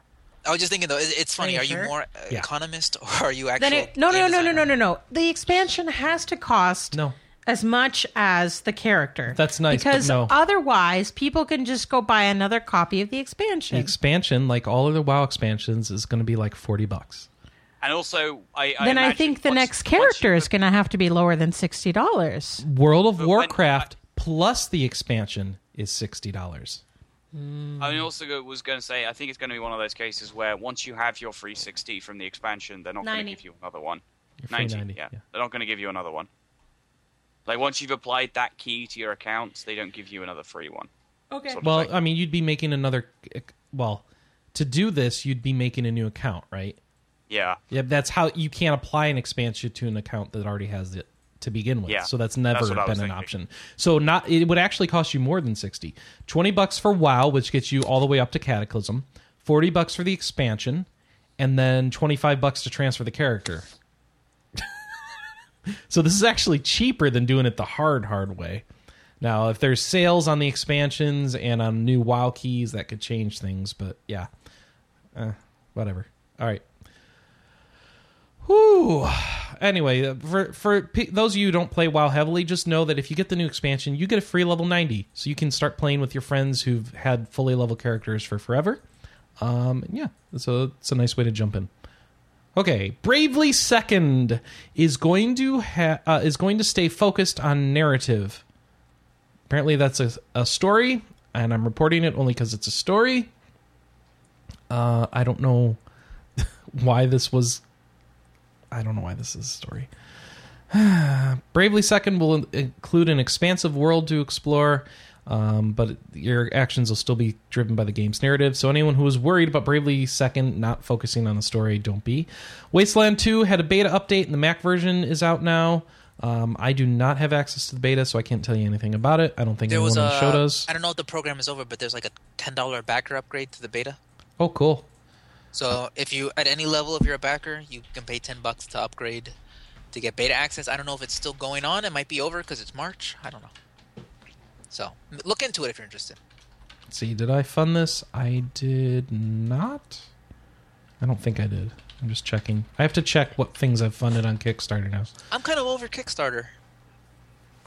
I, see, I feel like a lot of the fever of Kickstarter has died down a lot, and it's I like just not. the occasional game that. Hey, like, I don't. "Oh, You know what? You say that, but the games we're getting now are pretty damn good. So I don't think we should be done with Kickstarter because No, it I mean seems the, to be the, working. the initial rush and fervor. Now is the delivery time. yeah, Deliver on your promises. but now we sh- but there should also be new projects coming up all the time as well. Well, well, it's got to be a cycle that doesn't end. maybe, but I, I still I still think a lot of people actually want to see the fruits of their of the, money they put in. You know, the fruits of the labor. See what happens. So maybe after Pillars of Eternity is out, then we have another big round of funding. Well, like uh, Broken Age, and when Broken Age is finally said and done. Eh, it's already out and good. Just not. So would you back another Kickstarter from them right now? Yeah, Really? yeah. I just wasn't interested in the last one they did. They I they did uh back- they did Massive Chalice right, and that wasn't that wasn't speaking that heavily to me, and I knew it was going to be funded, so I didn't. But if they did another adventure game one, I probably would. I just didn't. Uh, I just didn't uh, play it down, uh, back a huge number of Kickstarter projects. So Oh, let's see. Theatrhythm Curtain Call, which is a new 3DS version of Theatrhythm. It's going to include the iOS version's Quest Medley mode, and uh, that's all we know. And that's coming out in Japan this spring. Uh, no word on a Western release of Curtain Call. And let's see. Oh, I like this. Pete Hines from Bethesda says uh, the subscription model for Elder Scrolls Online is to help fund ongoing AAA support. If you feel like you're getting your money's worth for whatever you're paying, whether it be 15 bucks a month or $2 for a DLC, then you're going to be happy. If you're not, then you won't. You could do a free to play game where somebody wasn't happy because maybe they don't feel like they're getting value for the money that they paid up front, even if it's not a pay by month subscription. Man, whoever transcribed this is terrible taper. Um, let's see. Oh, whatever. So they're saying we're gonna have better content. It's a big long attempt to justify paying money in this market, and I don't see particularly good arguments here. Um, do you guys think people are going to pay a subscription to play ESO? They'll play for as long as the market will bear, and then it'll go free. Just like Michael Tidwell has been on this podcast, explained this back when Star Wars came out and went free to play. You bring out the MMO, you do subscription at first. Nine months or so, the subscription money dries up. You go free to play, and you get another big boost of income, and then you continue the game on like that. There's no reason to turn away the free money for subscriptions up front. It's not even like being cynical. Uh, it's Yeah. not this kind of cynical thing where they're trying to fleece you. It's like they spent a lot of money and a lot of years developing this game, and they want to recoup as much of that as possible As before they start seeing a profit. Yeah. Yeah, because it's going to be a while before this game is making its own making money. You know, not even Mm-hmm. just making its money back, just making money, like the way WoW makes money. Well, I don't. I don't know if we can ever expect this game to make money. No, like no, no, WoW no. But I mean, money. like the way WoW makes, you know, WoW is profitable. Yeah, yeah. Whatever they put into main, maintenance and development far is far less than what they spend, than what they rake in, right? Mm-hmm. So, but you know, they they already recouped all those costs years ago. These guys, like, oh god, how long has that game been in development? Like four years, five years? I don't know, man. It's been a long time, and it's an expensive game with like you know good visual, blah blah blah. So, yeah, they want to make their money. Did do we even know if uh if the Old Republic ever made all of its money back? I guess that's a no. I don't know. I honestly don't know. I guess that's a no. Let's well, see. I mean, is what the was TOR's rumored the- budget? It was a big budget. Yeah, it was pretty pretty big. I Is the wanna Old Republic some- I want to say somewhere between 80 and 120 million. five hundred million? Oh, my bad. Jeez, I'm thinking of WoW. five hundred million is how much they spent on that. yeah, they see. didn't make that back. Ah.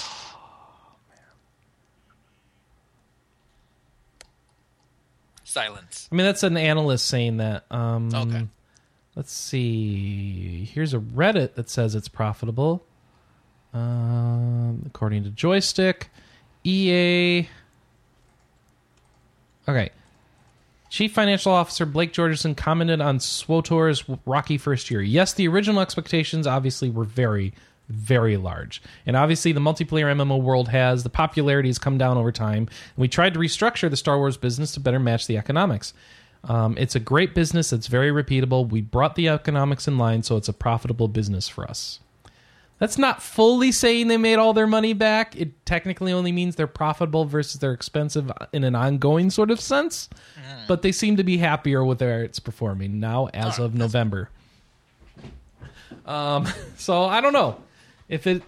That's. A, I want to hear that story. Did they make all their money back? Yeah, that's a that's a part of the business a lot of people forget about it when it comes to consoles or just about video games or just about anything. Is that it takes a lot of money to do research and development. And Square Enix likes to do lots of research, and that research tells them people want RPGs on their iPhones, apparently. So they're making a new Secret of Mana game for iOS that's come that's uh, should be out now.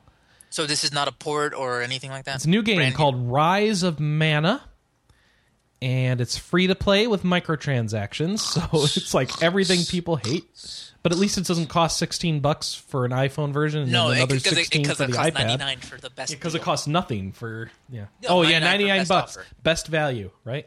Yeah. best value. Uh you know, it's funny. Like the the, the most interest. That's why I'm really happy about uh, uh, mobile gaming, Android and iOS this year. Is that there are a lot of big developers. Uh, I would say there's a lot of notable developers taking chances, releasing full featured, substantial games at a, at like maybe four, five, six dollars, and you get a whole complete experience. And they know they could try to milk you, but they're not. Like, I don't know. out Did that work out well for Oceanhorn? Um, I, I think the Oceanhorn had bigger problems. Oh, okay. Uh, okay, but so I, am did you know? the chance though? Did you know that Circle of Mana was a card-based RPG and came out last year? I did, did not. not. We both did not. Um, but that was Japan only again. Oh, what is it with Japan? They don't localize any of this crap. It's like the old Eventually gays they again. will. Hey, hey, if if Shin Megami is coming over, there's hope for anything at this Uh, point. Atlus is a different company. You know, I've been waiting to play that game Shin Megami Tensei for a decade. well, you're gonna do I, it. I thought I would never get the chance to play it. I just I just wrote that off. Like, oh, this is just one of those games I will never get to play. Unless I learn Japanese and master it. And even then, I need to buy a Famicom.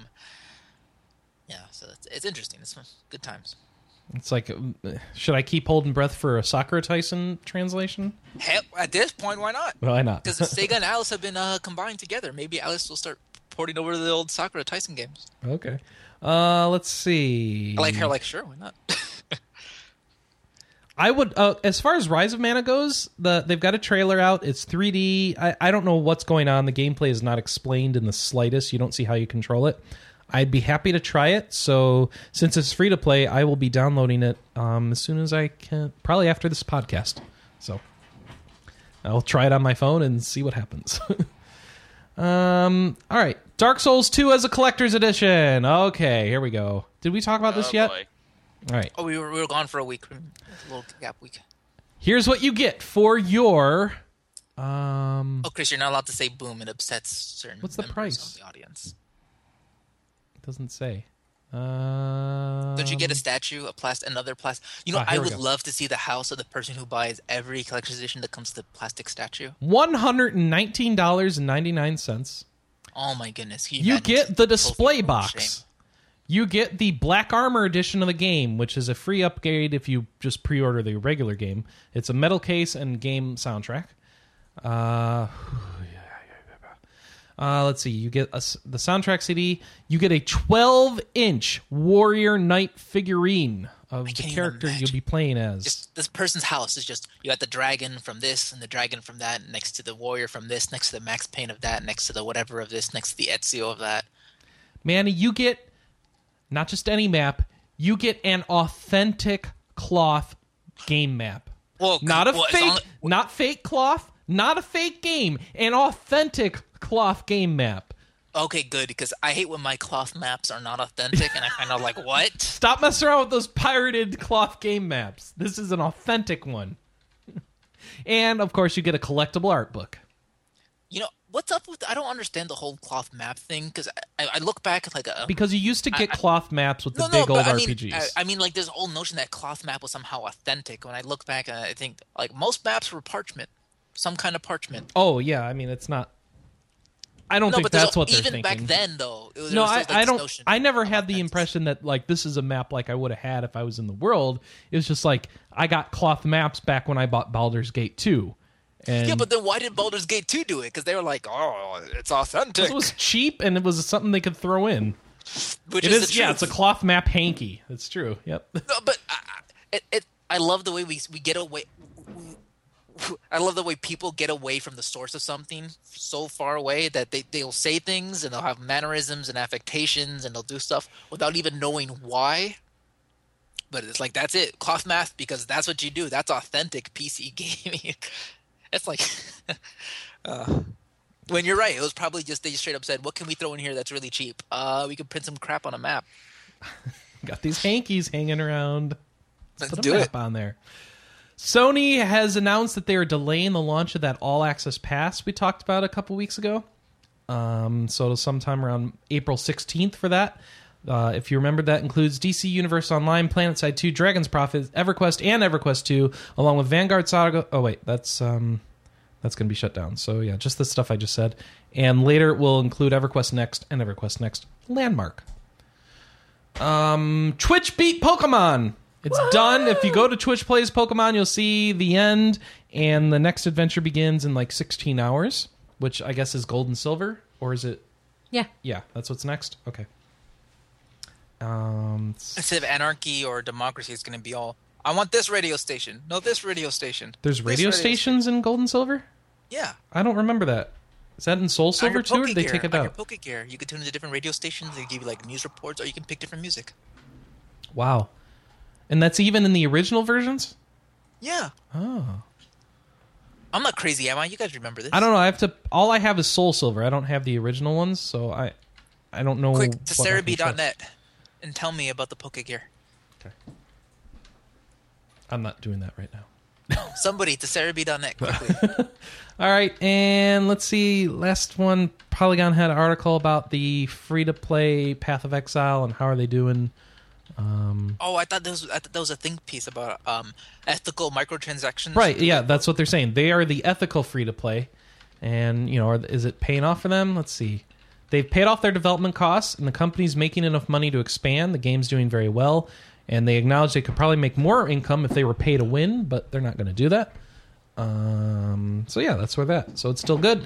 Um, man, if you like Diablo games, this is this is a good time for you. You got Path of Exile out there going crazy. You got Diablo three. Get the big update, man. What do you, what else do you need?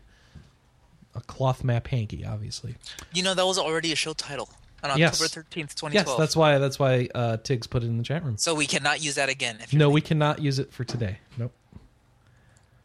Uh, all right. So outside of reading through the uh, Kingdom Hearts history in a Google Doc, I got nothing else left for this week. What- All right. uh, so, South Park comes out next week. Who's picking it up?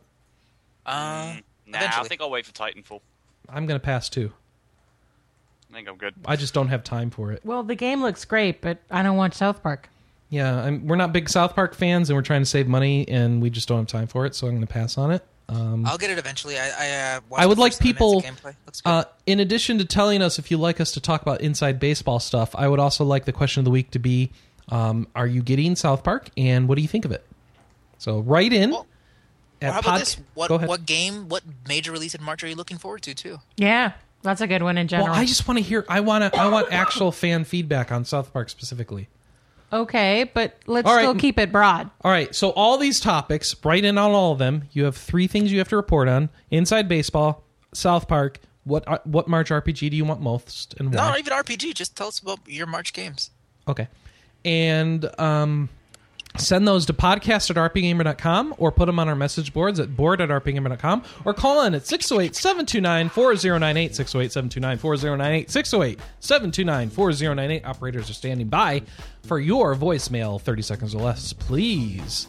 Uh, and that's it.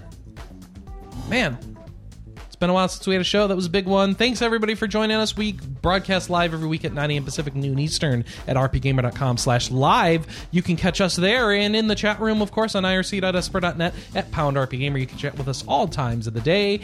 And uh, follow us on Twitter, rpgamer.com, or excuse me, twitter.com slash rpgamer, and YouTube, rpgamer, D-O-T-C-O-M, where you can see the posted Let's uh, um, Now Plays, whatever we call those, from Anna Marie, who's been playing uh, uh, Totori, Alchemist of Arland. Totori.